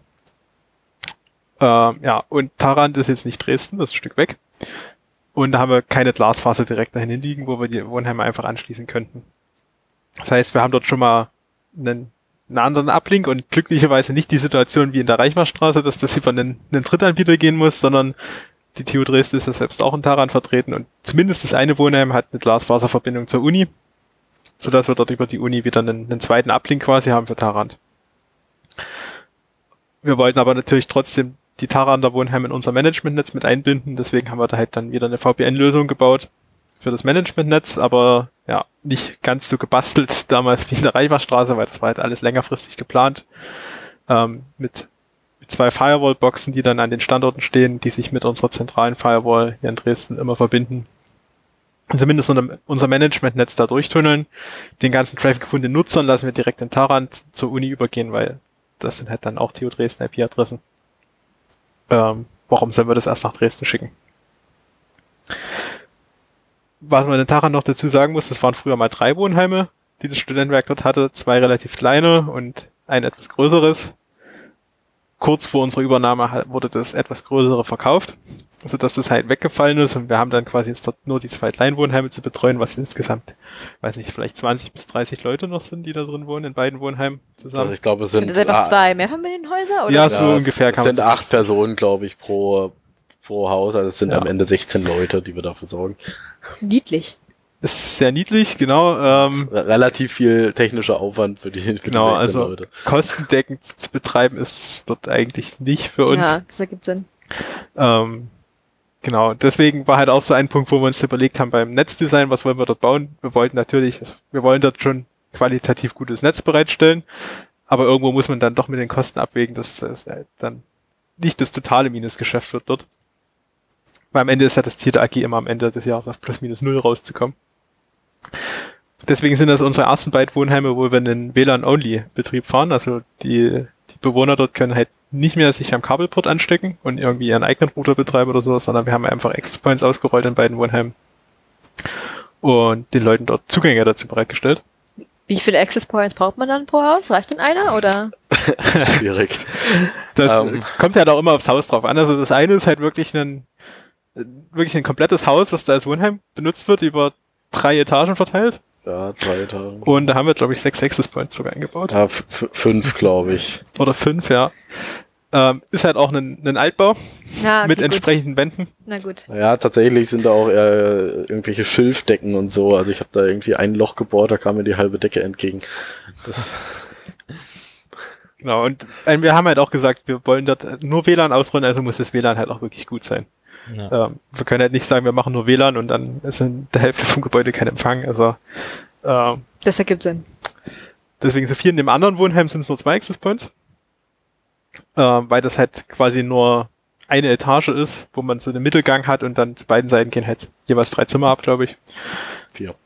Oder vier, genau. Da haben wir halt zweimal am Gang den Access Point immer und der versorgt das Ja. dort alles. Da war auch vorher schon WLAN, also die Access Points waren quasi auch schon an der Stelle. Das hatte sich da quasi schon bewährt. Die haben da auch überhaupt kein Kabelnetz. Ähm, ja, und wir haben dann nur quasi zwei Kabel, die vom Kindergarten oben drüber äh, oder nebenan äh, runter gehen. Genau. Also wir haben da zwei Kabel, die von dieser Etage, wo die Leute wohnen, einmal nach oben gehen Richtung Dach, weil auf dem Dach steht die Funkstrecke, die von diesem Wohnheim erst mit zu dem Wohnheim, was geschlossen wurde, funkt, weil das steht auf der Weisiger Höhe für die Ortskundigen. Äh, und, Und, von das können dort, wir dann noch benutzen, obwohl es jetzt nicht mehr. genau, das gibt halt dort so eine Vereinbarung mit dem neuen Eigentümer, dass diese Funkstrecke dort bestehen bleibt. Hm. Irgendwann hieß es auch mal, die soll zumindest zeitweise ausfallen, weil gebaut wird, aber da habe ich auch jetzt schon lange nichts mehr dazu gehört. Ähm, und von, von dort funken wir dann jedenfalls weiter in das Wohnheim auf der anderen Seite vom, vom Tal, die Vienna-Straße, und von dort gibt's dann den Glasfaser-Uplink zur Uni. Genau, auch wenn das mit dem VPN-Gateway da auch nicht so reibungslos funktioniert hat immer. Also erst war, glaube ich, das Problem, dass die Uni IPsec geblockt hat. Wir, wir, wir hatten zwar alles zu, zu Hause ausprobiert, also bei uns ausprobiert und die Tunnel gingen alle. Haben wir eingebaut, dann ging nix, Ähm, weil die Uni halt die entsprechenden Pakete anscheinend weggeblockt hat. Ähm, als das dann behoben war, ging's dann immer mal und dann immer ist es ausgefallen. Ja, dann gab's tatsächlich einmal, ich weiß nicht mehr, ob da irgendwo Hardware getauscht wurde. Auf jeden Fall war auf einmal die, unsere Uplink-Verbindung, die Glasfaser war auf einmal down. Und da sind wir vor Ort hingefahren und haben halt einfach festgestellt, dass die, die Uni, also das Gerät der Uni, nicht die Uni als, als Körperschaft, sondern halt die, die Hardware, die dort stand, nicht mehr mit unserer Hardware reden wollte. Wenn wir aber ein anderes Gerät bei uns eingesteckt haben, ging's wieder. Was? Genau. was, was ist denn das für ein Fehler? Wir haben dann eine ganze Weile probiert und dann am Ende halt einfach ein anderes Gerät dazwischen gesteckt, damit es wieder funktioniert. Das klingt aber auch ein bisschen nach Dirty Hack. Oder? ja, Ja. das darin geendet hat, dass dieses Gerät ziemlich laut war und die Bewohner ziemlich genervt. Ähm, Unangenehm. ja, das wurde dann in einer zweiten Aktion dann das laute Gerät quasi ins Erdgeschoss, wo quasi ein Raum, wo niemand, wo es nicht so wirklich gehört hat, ähm, platziert wurde und das leise Gerät, also die Firewall, äh, da, wo es eigentlich hin soll. Genau. Wir, wir konnten halt nicht alles nach unten verschieben, weil die ganzen, äh, das Patchfeld, wo die ganzen Kabel zu den Access Points ankamen, ist halt leider in dem Bereich, wo man es eher leiser haben möchte. Also quasi mitten im Treppenhaus, wo man es quasi im ganzen Haus gehört hat. Genau, aber ich glaube, wir müssen jetzt nicht in die Details. Ja, genau. Das Ja, auf jeden Fall, das, das ging dann auch erstmal wieder, aber dann gab es irgendwie Probleme mit dem IPsec-Tunnel, der dann immer wieder down war und äh, das war, war aber auf eine Fehlkonfiguration äh, zurückzuführen. Ja. Äh, die wird dann aber auch erst nach einiger Zeit. Äh, ja, das, das Gute ist, dass es nicht ganz so schlimm war, weil das Netz hat trotzdem funktioniert, auch wenn der Tunnel nicht funktioniert.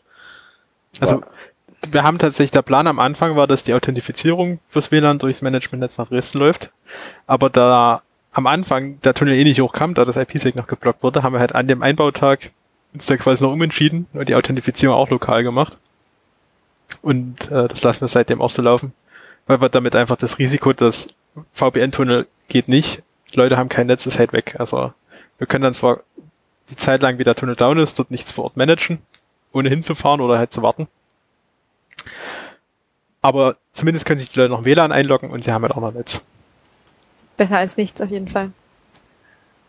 Es klingt aber auch jetzt mehr als eher dafür, dass es so wenig Menschen sind, äh, die da wohnen, äh, doch ganz gute Lösungen gefunden, auch mit den Herausforderungen der großen Distanz und Berg und Tal und Funkstrecke und Ja, war, war, war auch äh, nicht ganz einfach. Vor allem, weil man ja immer, wenn man hin, wenn man hin muss, halt irgendwie ein Auto sich holen muss oder so. Oder halt. Es, selbst in Tarant. Also nach Tarant zu dem ersten Wohnheim kommt man noch ganz gut mit dem Zug.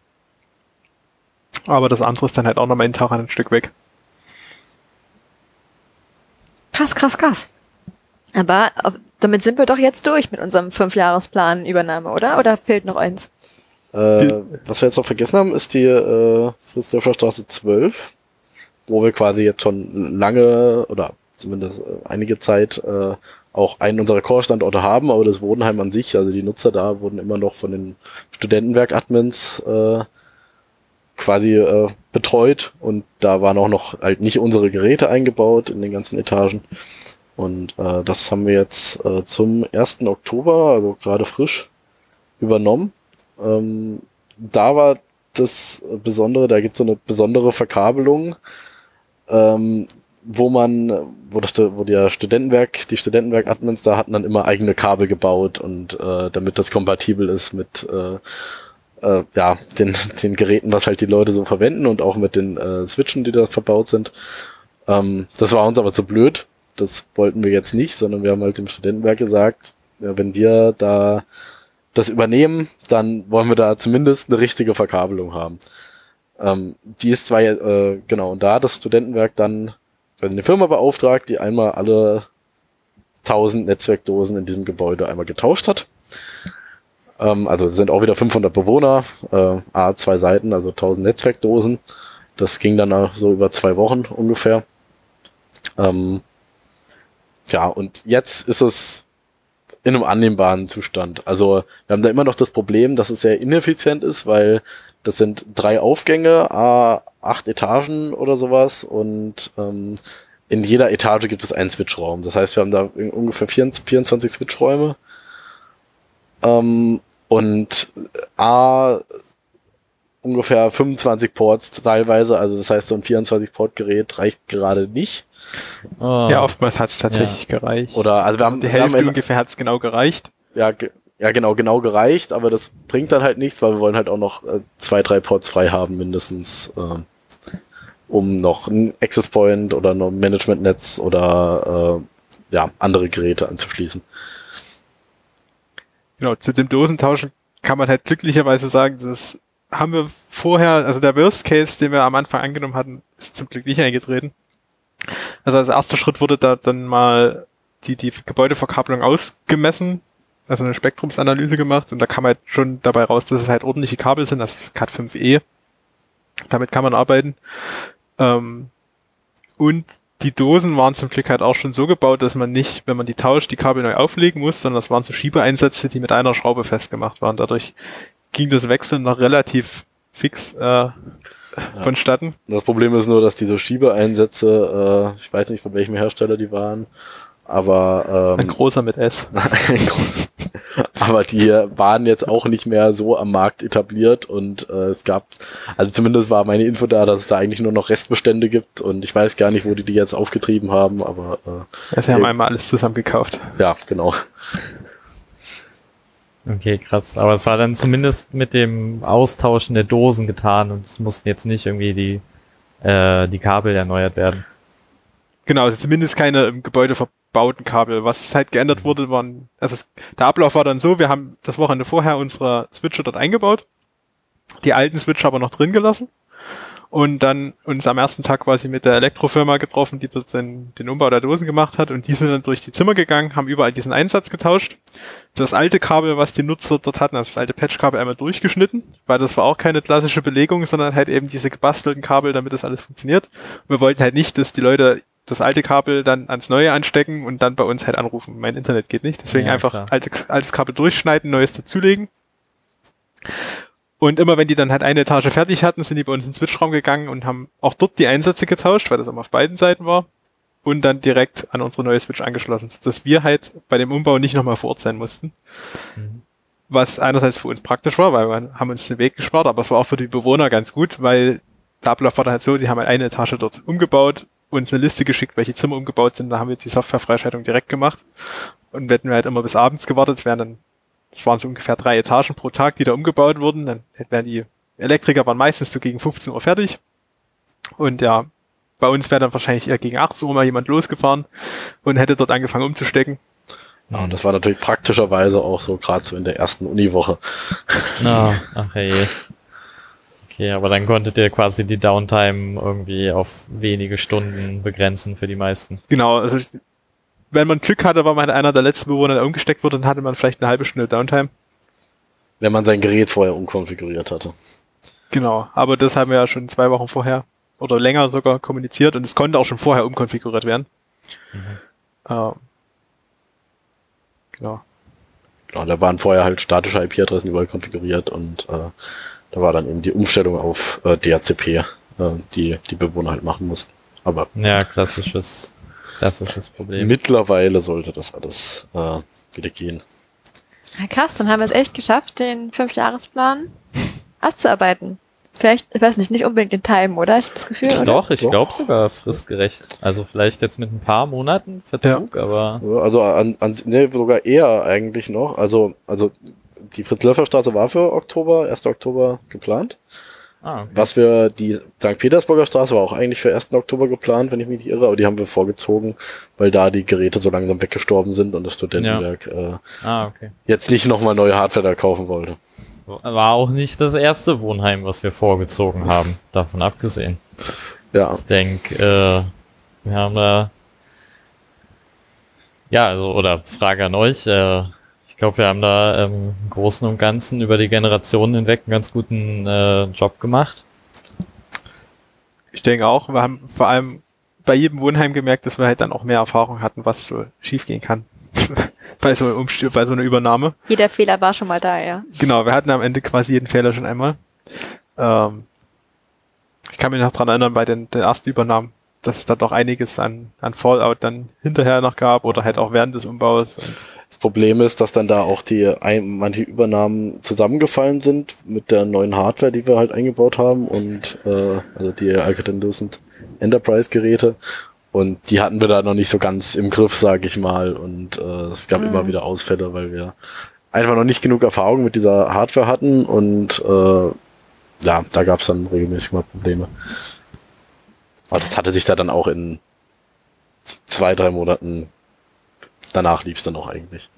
Aber würde ich sagen, auf jeden Fall insgesamt beeindruckende Aktion. Was wird die nächste große Aktion? Überall WLAN? Oder was passiert jetzt in den nächsten fünf Jahren? ja, auf jeden Fall wollen wir erst noch in, in allen Wohnheimen, also unsere Bestandswohnheime haben ja zum Teil auch noch die, die alte HP Aruba-Technik. Das ist so unser Ziel, die jetzt zu ersetzen durch die neue Alcatel-Technik, weil die wird einerseits langsam alt. Da steigt natürlich auch die, die, die Ausfallwahrscheinlichkeit und wir können halt unser neues Netzkonzept damit nicht umsetzen. Was halt auch dann direkt wieder ans WLAN anknüpft weil ich glaube, da gab es auch schon mal ja, eine Folge dazu. Ich erinnere mich auch dunkel, dass wir darüber auch schon geredet haben. Das, da, genau. Das Ziel ist ja, dass die Nutzer zentrales WLAN von uns bekommen und nicht mehr selbst ihr WLAN da mit ihrem eigenen Router aufbauen müssen. Und dieses Bonus-Feature, was wir uns da quasi oben drauf gesetzt haben, ist, dass man in jedem Wohnheim, was von uns mit WLAN betreut wird, sich mit seinem Handy einloggen kann und im gleichen Netzwerk ist, wie als würde man zu Hause an der, an der Netzwerkdose eingesteckt sein. Und für genau dieses Bonus-Feature haben wir halt die extra Hardware gebraucht. Und es macht auch sonst einige Dinge einfacher. Das und andere Dinge wieder schwieriger, aber ähm, ja, gerade mit VLANs durch äh, das Netz legen, ähm, ja, ist immer so ein Problem und ja, wurde auch, glaube ich, schon mal ausführlich drüber geredet in der vorherigen Folge. Ist auf jeden Fall für die Nutzer auf jeden Fall auch das bequemste, ja. der bequemste Weg. Ja, unser Ziel ist jetzt quasi einmal alles auszutauschen. Das werden wir ja, also dieses Jahr und nächstes Jahr machen wir das ein bisschen. Wahrscheinlich auch übernächstes Jahr noch. Übernächstes Jahr, dann ein bisschen was bleibt schon noch übrig. Dann wollen wir wo so weit möglich WLAN in den Wohnheimen ausrollen. Das hängt aber immer daran, dass wir da die Verkabelung auch brauchen, also quasi die WLAN-Kabel. Ähm, ähm, die, äh, weil das ist halt sowas in, in, so, einem, in so einer Wundstraße zum Beispiel, Äh, jetzt da die Verkabelung neu zu machen, das ist was, das kostet halt schon über 100.000 Euro wahrscheinlich äh, und äh, das können wir uns jetzt nicht äh, jedes Jahr leisten oder teilweise übernimmt es jetzt das halt das Studentenwerk mit ja, ein paar anderen Wohnheimen, wo vor allem, wo jetzt internationale Studenten sind, äh, da die dann teilweise nur ein halbes Jahr oder ein Jahr da sind und da lohnt sich dann noch weniger, irgendwie einen eigenen Router zu kaufen und den einzurichten und äh, genau deswegen möchte das Studentenwerk quasi das erstmal da äh, WLAN ausgerollt Genau. Also als dann jetzt wirklich mal die, die Zahlen quasi auf den Tisch kamen, was der WLAN-Ausbau kostet, kam berechtigterweise, muss man halt auch sagen, vom Studentenwerk so ein bisschen Einwand, brauchen wir das überhaupt? Ist da die Nachfrage da? Weil sie haben halt auch mitbekommen, dass wir in der Kripaluka-Straße das schon anbieten, aber das halt eher schlecht genutzt wird, sagen wir es mal so. Ich meine, da ist ja dann doch dann bestimmt Hybrid mit Dose und WLAN. Genau, das ist unser Ziel, was wir, wir wollen halt niemanden die, die Kabelverbindung wegnehmen. Ähm, aber in der Kripaluka-Straße sehen wir halt, dass quasi jeder sein eigenes WLAN noch betreut. Anderes Beispiel, was wir haben, ist das internationale Gästehaus, wo wir zwar auch noch Kabel anbieten, aber quasi alle nur das WLAN benutzen. Und, und unsere Einschätzung, warum das so ist, ist halt, dass die Straße war das erste Wohnheim, wo wir WLAN gebaut haben. Und wir haben damals halt noch nicht die Erfahrung gehabt, wie man das WLAN plant. Und dementsprechend sieht die Planung dort halt auch aus. Also man hat im Gang und äh, auf der Toilette super Empfang. Aber wenn man dann in seinem Zimmer Richtung Außenwand geht, wo halt üblicherweise der Schreibtisch steht, dann wird's halt langsam eng mit WLAN. Das ist natürlich unangenehm. Was halt einfach damit zusammenhängt, dass wir dort damals die Access Points alle im, im Gang platziert haben, draußen, was sich angeboten hat, weil man dort A, die Kabel noch relativ leicht verlegen kann und vor allem können wir dort halt jeden, jederzeit ran, ohne die Wohnung betreten zu müssen. Aber wenn man mal überlegt, wie WLAN funktioniert, hat man halt dort das Problem, dass die Access Points untereinander sich sehr gut hören, weil sie hängen alle im Gang ohne Hindernisse dazwischen und die Nutzer sind dann alle hinter mindestens einer Wand, dort wo sie meistens sitzen, hinter zwei Wänden. Und äh, damit halt so Interf die Interferenzen nicht so schlimm werden, merken die Access Points natürlich, dass sie sich gut hören und drosseln ihre Sendeleistung, bis sie sich nicht mehr zu sehr hören, also sich nicht mehr gegenseitig anschreien. Und mit geringerer Sendeleistung geht's halt auch schlechter durch die Wand. Oh, ich sehe das Problem. Ähm, Aber kann man das nicht, also müssen die Geräte einander, also ist es schlecht, wenn sich die Geräte anschreien für das Gerät? Ja, das WLAN nutzt ja Luft als Shared Medium und kann halt immer nur einer gleichzeitig reden. Ah, Ähm, also übertrieben gesagt, Ja, war einfach schon dargestellt, klar. aber aber deswegen ist jetzt aktuell so der Plan, dass wir in der Kritpolucker Straße 9 noch einen zweiten Pilotbetrieb WLAN machen. Eigentlich ist unser WLAN-Pilotbetrieb in der Kritpolucker Straße mittlerweile abgeschlossen und wir haben das in, ins Produktivsystem übergeführt. Aber wir wollen dort die Access Points nochmal in anderen Positionen machen. Das heißt nur noch ein oder zwei auf dem Gang und die anderen in den Wohnbereich der Leute rein verschieben. Und dann halt mal einen Feldversuch über längere Zeit machen, ob die Leute auf WLAN wechseln oder ob zumindest alle Leute, die neu einziehen, sich keinen eigenen Router mehr anschaffen und unser WLAN nutzen, wenn es denn sinnvoll funktioniert. Und je nachdem, was dort rauskommt, wird wahrscheinlich äh, am Ende halt zumindest von Studentenwerkseite die Einschätzung kommen, ob sich das kostenmäßig lohnt, überhaupt alle Gebäude umzuverkabeln oder nicht. Mhm. Heißt jetzt aber nicht, dass wir so lange wie der Feldversuch dort läuft, kein WLAN mehr ausbauen, ähm, weil durch das Ergebnis im IGH, was ja quasi Hotelbetrieb ist und, und kein normales Wohnheim, das Studentenwerk hat auch schon eingesehen hat, dass zumindest für kurze Wohndauer das Interesse der Leute, sich einen eigenen Router zu kaufen, sehr gering ist. Und es gibt dann noch zwei, drei andere Wohnheime, wo eher Kurzzeitwohnen ist. Das ist nicht ganz so kurz wie das IGH, was ja eher im Wochenbereich ist, sondern halt dann eher bis zu sechs Monate. Und das ist so jetzt der Plan, da in den nächsten Jahren dort erstmal WLAN auszurollen. welche Wohnheime sind das dann? Äh, das sind die Budapester Straßen, die zumindest teilweise so genutzt werden, glaube ich, und die Frislöffler Straße 16. Hm, okay. Und wir werden es hoffentlich auch in der Georgstraße sehen. Ähm, Genau. Die wird jetzt gerade saniert. Und ähm, Das ist natürlich ein gutes Ti- Timing mäßig, wenn da gerade eh schon gebaut wird. genau, genau, also da ist zumindest jetzt äh, die Ansage, dort wird die Verkabelung mitgebaut. Äh, da waren wir jetzt auch schon, also das Gebäude ist aktuell noch, steht noch so da, wie es die letzten Jahrzehnte da stand, nur ohne Bewohner mittlerweile. Und da haben wir eine erste Funkausleuchtung gemacht. Also mittlerweile, früher haben wir WLAN-Planung beauftragt an eine andere Firma, wo wir dann ja mehr oder weniger gute Messergebnisse quasi bekommen haben. Ich erinnere mich, das habe ich damals auch noch gemacht. Ähm, mittlerweile haben wir uns halt die, die Hardware und Software selbst angeschafft, um diese Ausleuchtung zu machen und uns halt auch ein bisschen zu belesen, wie das am Ende alles funktioniert. Äh, und haben das jetzt in der Gerockstraße schon mal eine erste Ausleuchtung gemacht von den bestehenden Wänden, die so da sind, um überhaupt ein Gefühl für das Gebäude zu bekommen, weil wenn das saniert wird, es werden einige Wände neu und ein paar werden rausgerissen, aber die Grundsubstanz bleibt die gleiche. Damit können wir schon mal ungefähr eine Hausnummer abgeben, wie viele Access Points wir brauchen. Und sobald dann die Sanierung soweit durch ist, dass dann dort alle finalen Wände stehen, werden wir nochmal eine finale Ausleuchtung machen. Und dann können wir halt durch die Dämpfungsmessung der Wände kombiniert mit einer Simulation eigentlich sehr genau sagen, wo wir welchen Access Point aufhängen müssen, damit das wie gut funktioniert. Okay. Das haben wir Ja. auch schon mal in der Budapester gemacht für eine Etage. Da wurde nämlich letztes Jahr, glaube ich, war es, hat das Studentenwerk dort sogenannte Begegnungsräume äh, eingerichtet. Das sind einfach, ja, man könnte es auch Partyräume nennen. Also es ist halt, der eine steht halt ein Tischkicker, das andere ist mit Musikanlage und sie haben halt ein paar Zimmer da unten hergerichtet. Und da haben sie halt auch von Anfang an kamen sie auf hin, wir hätten da gern WLAN, wollt ihr das nicht schon machen? Und das war, glaube ich, das erste Projekt, wo wir halt wirklich mit dieser Software reingegangen sind und von vornherein gesagt haben, dort, dort, dort brauchen wir einen Access Point, dann wurden halt die Dosen gebaut und es funktioniert, aber es gab halt leider noch keinen richtigen Lasttest, weil es wurde halt erst fertig, als Corona schon dann da war. Hm. Und Party schwierig. genau. Alles klar. Ja, aber also wenn ihr das jetzt so sagt, dass es beim Studentenwerk jetzt auch so sehr in Zweifel gezogen wird, sage ich mal, dass das wirklich nötig ist. Ähm, also ich kann es ja total verstehen, dass das halt im, im Bestand ist es halt völlig unverhältnismäßig teuer durch die ganze Brandschutzproblematik etc. Ähm, da die Kabel im Nachhinein zu verlegen, aber gerade wenn es jetzt um sowas wie die Gerockstraße geht, die ja ohnehin saniert wird, ähm, wo das ja quasi nur ein paar Kabel von vielen sind, die, die es zu ziehen gilt, ähm, ist es ja verhältnismäßig deutlich günstiger.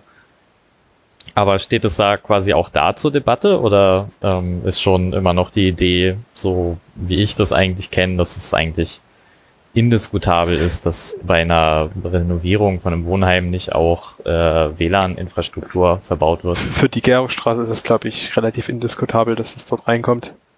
Ähm, aber es ist natürlich trotzdem Interesse da, das vorher zu planen. Und dann nicht einfach wieder so eine Situation wie in der Kritpaluka-Straße zu haben, wo wir zwar was reinbaut, aber es am Ende eher nicht so gut funktioniert. Und ich bin da eigentlich auch zuversichtlich, dass das in Zukunft, also wenn was neu gemacht wird, dass es dann auch mit dazu kommt, weil das, ja, das, wenn man es dann doch irgendwie feststellt, man braucht jetzt auch irgendwie, dann ist ja im Nachhinein eh viel teurer als äh. Und wie gesagt, also für die, die, die Nachrüstung quasi steht ja auch nur zur Debatte abhängig davon, ob das von Leuten angenommen wird. Und wir gehen aktuell immer noch davon aus, dass wenn jemand ins Wohnheim einzieht und da gibt's WLAN, dass sich da keiner mehr einen Router kauft Also ich würde heutzutage. es wahrscheinlich nicht machen. Also, ähm, wenn, wenn ich mit der Ausleuchtung zufrieden bin. genau. Und Ich denke, in der GPS ist das auch ein starker Generationeneffekt jetzt quasi, weil als sie damals halt, die wurde ja komplett auch frisch renoviert und dann halt komplett neu bezogen quasi, glaube ich. Ähm, und zum Einzug haben sich da sicherlich äh, viele Leute dann direkt noch einen Router gekauft, die halt jetzt auch noch immer noch studieren. Ich denke, sobald da die die erste Generation an Leuten dann auch irgendwann mal auszieht, ähm, würde ich auch hoffen, dass sich das ein bisschen äh, bessert, das Nutzungsverhalten. Ja, wir haben halt auch im Support teilweise schon gemerkt, dass da Leute kamen, die haben das WLAN benutzt, aber hat halt nicht so gut funktioniert. Und dann mussten wir halt, das, wir können es ja nicht verleugnen, also wir wissen ja, dass die Situation dazu ist und haben den Leuten dann halt auch empfohlen, sich einen Router zu kaufen. Ja. Ja, klar. Und wir haben da jetzt, glaube ich, eine, eine Chance bei der Gerockstraße, das von vornherein richtig zu machen und eventuell, wenn wir bis dahin dann auch äh, das mit dem Kabelanschluss und WLAN zusammen ganz gut funktioniert, ähm, wenn wir das bis dahin hinkriegen, ähm, wir da die Chance haben, dass da auch viele Leute auch nur noch quasi das kabelgebundene nutzen. Äh, nur noch das Ja. äh, WLAN und also zumindest keinen eigenen Router mehr brauchen. Also wir können ja trotzdem noch den Kabelanschluss verwenden, aber halt Für irgendwelche Standrechner oder. aber genau, also wir können da aber einen normalen Switch anschließen dann im Optimalfall und äh, müssen kein eigenes WLAN mehr machen. Und dadurch funktioniert das Gesamtkonzept WLAN dann auch viel besser, wenn es nicht ganz viele andere kleine WLAN-Netze noch gibt. natürlich. Stimmt, das, Da haben wir auch schon in der Folge drüber geredet, dass es, äh, wenn alle auf der gleichen Frequenz senden wollen, wird es irgendwann voll. genau. Da gab es auch einige Tickets wieder ich in glaub, letzter haben- Zeit. Genau, wir haben ja auch damals irgendwie vor, vor, vor zwei Jahren oder so, haben wir, glaube ich, ganz gut äh, begleitet im Podcast, das, die Einrichtung der Gritpoloker Straße und was wir da für Herausforderungen und Einbruchsanlagen und alles hatten und äh, dass da alles erlebt wurde. Genau. Kann ich nur empfehlen. Für mich war es wieder sehr spannend, das nostalgisch alles zu betrachten. Ansonsten für WLAN noch eine Neuerung, die wir haben. Wir werden die erste Mensa mit unserem WLAN ausstatten, Die neue? Aha. Nämlich die äh, U1. Bietet Ah. sich an, Mensa am Wohnheim, dass äh, wir dort das WLAN mitmachen. Weil die ganzen Kabel kommen eh schon in unserem Switchraum dort an. Das Studentenwerk hat dort selbst noch kein WLAN. Ähm, da hatten wir die Idee, das dort zu bauen und das Studentenwerk war davon eigentlich direkt begeistert. Das ist quasi aktuell in der Umsetzung, also noch in der Planung, aber Aber da schreitet man dann trotzdem EduRoam ab, oder? Genau, wir werden dort EduRoam und, also wahrscheinlich EduRoam und äh, unser AGDSN WLAN. Das heißt, wenn unser Konzept einmal fertig ist, kann man aus der Mensa zu Hause drucken. Ja, sehr cool. Es gab ja auch die Idee, da auch, ähm, auch die Studentenclubs zum Beispiel ja auch ins, ins Boot zu holen und äh, ähnlich gelagert äh, anzubinden. Ist da auch schon irgendwas passiert? Ähm, wir haben im Club 11, da ich da ja auch Mitglied bin, ähm, äh, da gibt's äh, auch, also da haben wir auch Access Points, zwei Stück. Da wird halt auch sowohl das Club 11 WLAN als auch das AGDSN WLAN als auch EduRoam ausgestrahlt. Ähm, ja, ist da leider ein bisschen, dadurch, dass da nicht so, die Verkabelung nicht so toll ist, ist ein bisschen schwieriger und äh, ich glaube, das ist auch ein generelles, generelles Problem bei den Studentenclubs. Die wollen ja auch halt ihr internes Netz noch haben auf jeden Fall und, und auch ihr internes WLAN. Und ähm, weil man halt zum Beispiel noch eigene Geräte da betreibt. Also eventuell könnte man das äh, irgendwann auch mal so machen, dass die quasi auch un unser Netz komplett verwenden und gar kein eigenes Netz mehr brauchen. Ähm, aber zum Beispiel vom Club 11 kann ich sagen, wir haben halt noch intern, wir haben noch Kameras dranhängen mit eigener PoE-Switche und äh, irgendwelche Miracast-Zeug und äh, ja, alles so Sachen, äh, wo wir quasi noch unseren eigenen Router benötigen. Und wir haben halt auch ein Gastnetz und ein internes Netz. Das haben wir zwar jetzt alles auch quasi über, über unsere, über die AGSN Access Points, ähm, aber das Setup ist ein bisschen komplizierter, sage ich mal. Ich brauche auf jeden Fall sehr enge Abstimmung dann zwischen Club und AG, Genau. die glaube ich nur dann so richtig funktioniert, wenn es da personelle Überschneidung gibt aktuell. Ja. Ja, äh, alternativ könnte man, also, weil wir haben halt gesagt, okay, wenn dann Access Point von uns reinkommt, dann ist aber auch kein anderer Access Point, weil das macht ja wenig Sinn, wenn da jetzt zwei Geräte funken und ähm, die Policy könnte man eventuell nochmal überdenken, aber ähm, Ja, ich meine, ganz so knapp sind die Frequenzen dann doch nicht. Also. ja, genau. Also da, da, da wäre hier eher das Problem, man müsste, also zum Beispiel im Club 11 müsste man das als Remote Access Point machen über irgendwie einen IPsec-Tunnel. Weil, ähm, ja, da gibt's halt nur ein, ein Kabel und ähm, ja, da ist es Ja, dann schwierig. Ist natürlich immer eine Einzelfallentscheidung und ich ähm, denke, wir würden da auch nie auf die Idee kommen, irgendeinem Club was vorzuschreiben. Ähm, wir arbeiten da ja eigentlich schon immer gut und äh, gerne zusammen. Ich hätte Ähm, aber finde ich auf jeden Fall cool, dass es zumindest stellenweise ähm, auch, auch solche Konzepte jetzt umgesetzt werden. Ja, ich habe auch zum Beispiel auf unserer Website gesehen, dass äh, man da jetzt auch sehen kann, wo es überall WLAN gibt, oder? Also da gibt's so eine Karte und dann habe ich irgendwie gesehen, im Aquarium und so. Genau, wir haben da mal eine Karte gebaut, damit man, wenn man jetzt neu einzieht, überhaupt schauen kann, gibt es bei mir Wohnheim WLAN oder nicht. Mein aktuell ist das Bruchteil der Wohnheime, wo es das gibt. Aber man kann halt, weiß gar nicht, wo auf der Website, glaube bei Services WLAN ist die, die Karte mit eingebunden, wo man dann halt die Wohnheime sieht und so eine Blase drauf, ob es in dem Wohnheim überhaupt WLAN gibt und wenn ja, ob es das flächendeckend gibt. Also die Gretbolocker Straße ist zumindest eine Theorie flächendeckend. Äh, das IGH ist flächendeckend, aber zum Beispiel in der Rusche Straße 48 ist halt auch diese Blase drauf, aber das halt teilweise mit dem Hinweis im Club 11. Ja, Ja, cool. Das Glaub ich klingt doch schon mal. Sehr hilfreich. schon bei Studentenclubs waren. Ich hatte auch dem, dem Club U5 hatte ich das, glaube ich, auch angeboten. Aber die waren der Meinung, ja, EduRoam brauchen wir nicht, weil die Leute sollen ja irgendwie soziale Interaktion machen und nicht die ganze Zeit am Handy hängen. Also das ist halt auch so eine Sache, die da mit, mit reinspielt. Klar, also denke ich, wie gesagt, ganz im, im Hoheitsgebiet der, der einzelnen Studentenclubs. Aber ich glaube, wir, wir können sagen, wir, wir würden das anbieten. Sollte jemand von den Clubs hier mithören, kann man ja auf uns zukommen. Eben. Kompromisse und gemeinsames Arbeiten sollte man immer hinbekommen, aber niemand wird hier zu irgendwas gezwungen. Freies, freies WLAN-Land.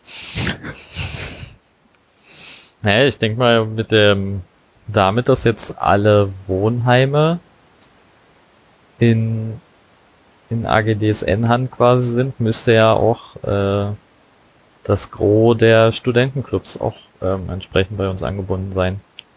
Ja. Ja, genau. Also jetzt außer Bärenzwinger und Wo fünf? Oder nee, die sind Ja, fünf Schluss ist auch bei uns wo, wo angefangen. fünf tatsächlich ja. Also Bärenzwinger, gut, Club Mensa, aber es ist jetzt eh kein richtiger Studentenclub. Ähm, Ja.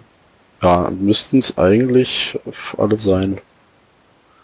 Also ich, ich, ich, ja, ich bin mir nicht ganz sicher, vielleicht haben manche halt auch irgendwie einen DSL-Anschluss oder sowas. Äh, war jetzt mal beim Aquarium so, die hatten auch irgendwie einen DSL-Anschluss, weil ihnen halt irgendwie das Traffic Limit, was vorher das da gab, eben zu blöd war und dann Mhm. äh, sind sie aber jetzt, glaube ich, Das sie haben jetzt zumindest so lange her inzwischen. Schon mindestens. ja, äh, also sie haben jetzt zumindest aber einen. Anschluss über uns äh, und äh, wollten da, glaube ich, auch äh, umsteigen. Ich weiß nicht, ob das jetzt schon passiert ist, aber Aber stellt euch mal vor, wir hätten jetzt Corona gehabt, noch mit Traffic Limit. Oh, oh, oh. Das wäre abenteuerlich geworden. Oh ja. Gut, dass wir das rechtzeitig losgeworden sind. Okay, aber zumindest ich habe jetzt irgendwie viel mehr mitbekommen, was in den letzten zwei Jahren so in der AG passiert ist. So, ich hatte ja, da mein Team Festivities sehr arbeitslos war, da wir offensichtlich nicht so viel organisieren konnten mit Menschen. Nicht, nicht so viel getan. Ich habe mich jetzt in den letzten Monaten bemüht, irgendwie ein paar mehr so AG-interne Sachen zu machen, damit man irgendwie alle neuen, alten Gesichter mal wieder sieht vielleicht schafft es noch, schaffen wir es auch auf dem Podcast, dass wir auf dem Podcast äh, entweder ein paar neue Mitglieder oder ein paar Alumnis oder so mal auftreiben, dass die so aus ihrem Leben erzählen. Ähm, mal schauen. Ich hoffe auch, dass wir die nächste Folge zeitnaher aufnehmen als äh, diese Folge im Vergleich zur letzten. Aber ich meine, die letzte war ja auch 13 und 13 ist Unglückszahl oder so. Und jetzt sind wir ja über das Ja. Unglück hinweg mit der 14, von daher wird das bestimmt klappen. Äh, ich bin optimistisch. Würde mich auch sehr freuen, ja. Ich denke, die, ähm, die Themen sind eigentlich auf jeden Fall wieder da. Wir haben ja auch schon ein paar Ideen. Ähm, genau, wir behalten das im Blick. Und vielleicht äh, dann die nächste Folge auch mal wieder in, in Person. Ähm, genau, ach so, haben wir glaube ich gar nicht erwähnt. Ne? Das ist tatsächlich hier auch gerade passend äh, zu, zu Corona quasi die erste Folge, die wir ähm, auch ähm, verteilt aufnehmen. Ähm, falls es irgendwie Probleme mit der Audioqualität deshalb gibt, entschuldige ich mich schon mal. Wir haben uns bemüht. Ähm, es ist ein bisschen, ein bisschen ein Experiment, ja. Ja, Friedrich besteht darauf, im Ausland zu leben. Von daher müssen wir hier andere Lösungen finden. Aber ich hoffe, dass, also, ich hoffe, es hat gut funktioniert und zumindestens die Aufnahme scheint jetzt ganz gut funktioniert zu haben. Genau. Oh, Und äh, letzt, die letzten Folgen haben wir noch gesagt, an welchem Datum wir aufgenommen haben. Wir haben es heute am 14. November 2021 aufgenommen. Das heißt, spätestens am 14. November 2023 gibt's die nächste Folge. Von daher bin ich. Du, du machst hier Versprechen. ich, ich, ich lehne mich so weit aus dem Fenster, das zu versprechen. Super. So, habt ihr noch irgendwelche abschließenden Worte zu der heutigen Folge? Ja. Wir sollten hier Leute zugehört haben, die noch nicht bei uns sind und das ganz interessant finden. Wir freuen uns immer über neue Mitstreiter und Natürlich. freuen uns auch, Leuten Netzwerke und ja, allgemein IT-Systeme, die bei uns so laufen, näher zu bringen. Also ich glaube auch, dass der Podcast da eine gute Sache ist. Also ich weiß noch, bevor ich überhaupt nach Dresden gezogen bin und in die AG gekommen bin, habe ich diesen Podcast gehört und Was? jetzt äh, Wirklich? war, war, war so eines der ersten Einstiegspunkte, wie ich jetzt ein bisschen was mitbekommen habe von der AG und äh, ja, jetzt bin ich selber im Podcast mit drin. Also von daher glaube ich, war, war, war, war das, glaube ich, ein, ein, ein guter Erfolg. Ah, das ist ja unglaublich. Super, ja, das freut mich auch sehr zu hören. Ich glaube, das ist auch ein super, äh, ein super Schlusswort. Dann äh, ganz herzlichen Dank äh, an, an unsere Gäste. Nicht nur, dass ihr ähm, hier wart, sondern auch äh, stellvertretend für all die Leute, was ihr in den letzten zwei Jahren so äh, geleistet habt und die, die Suppe irgendwie ausgelöffelt habt, die meine Generation euch eingerührt hat. Ähm, sehr cool zu hören. Tip Genau. top. Okay. Dann vielen Dank fürs Zuhören. Wir hören uns bestimmt bald wieder. Bis zum nächsten Mal. Tschüss. Ciao, ciao. Ciao.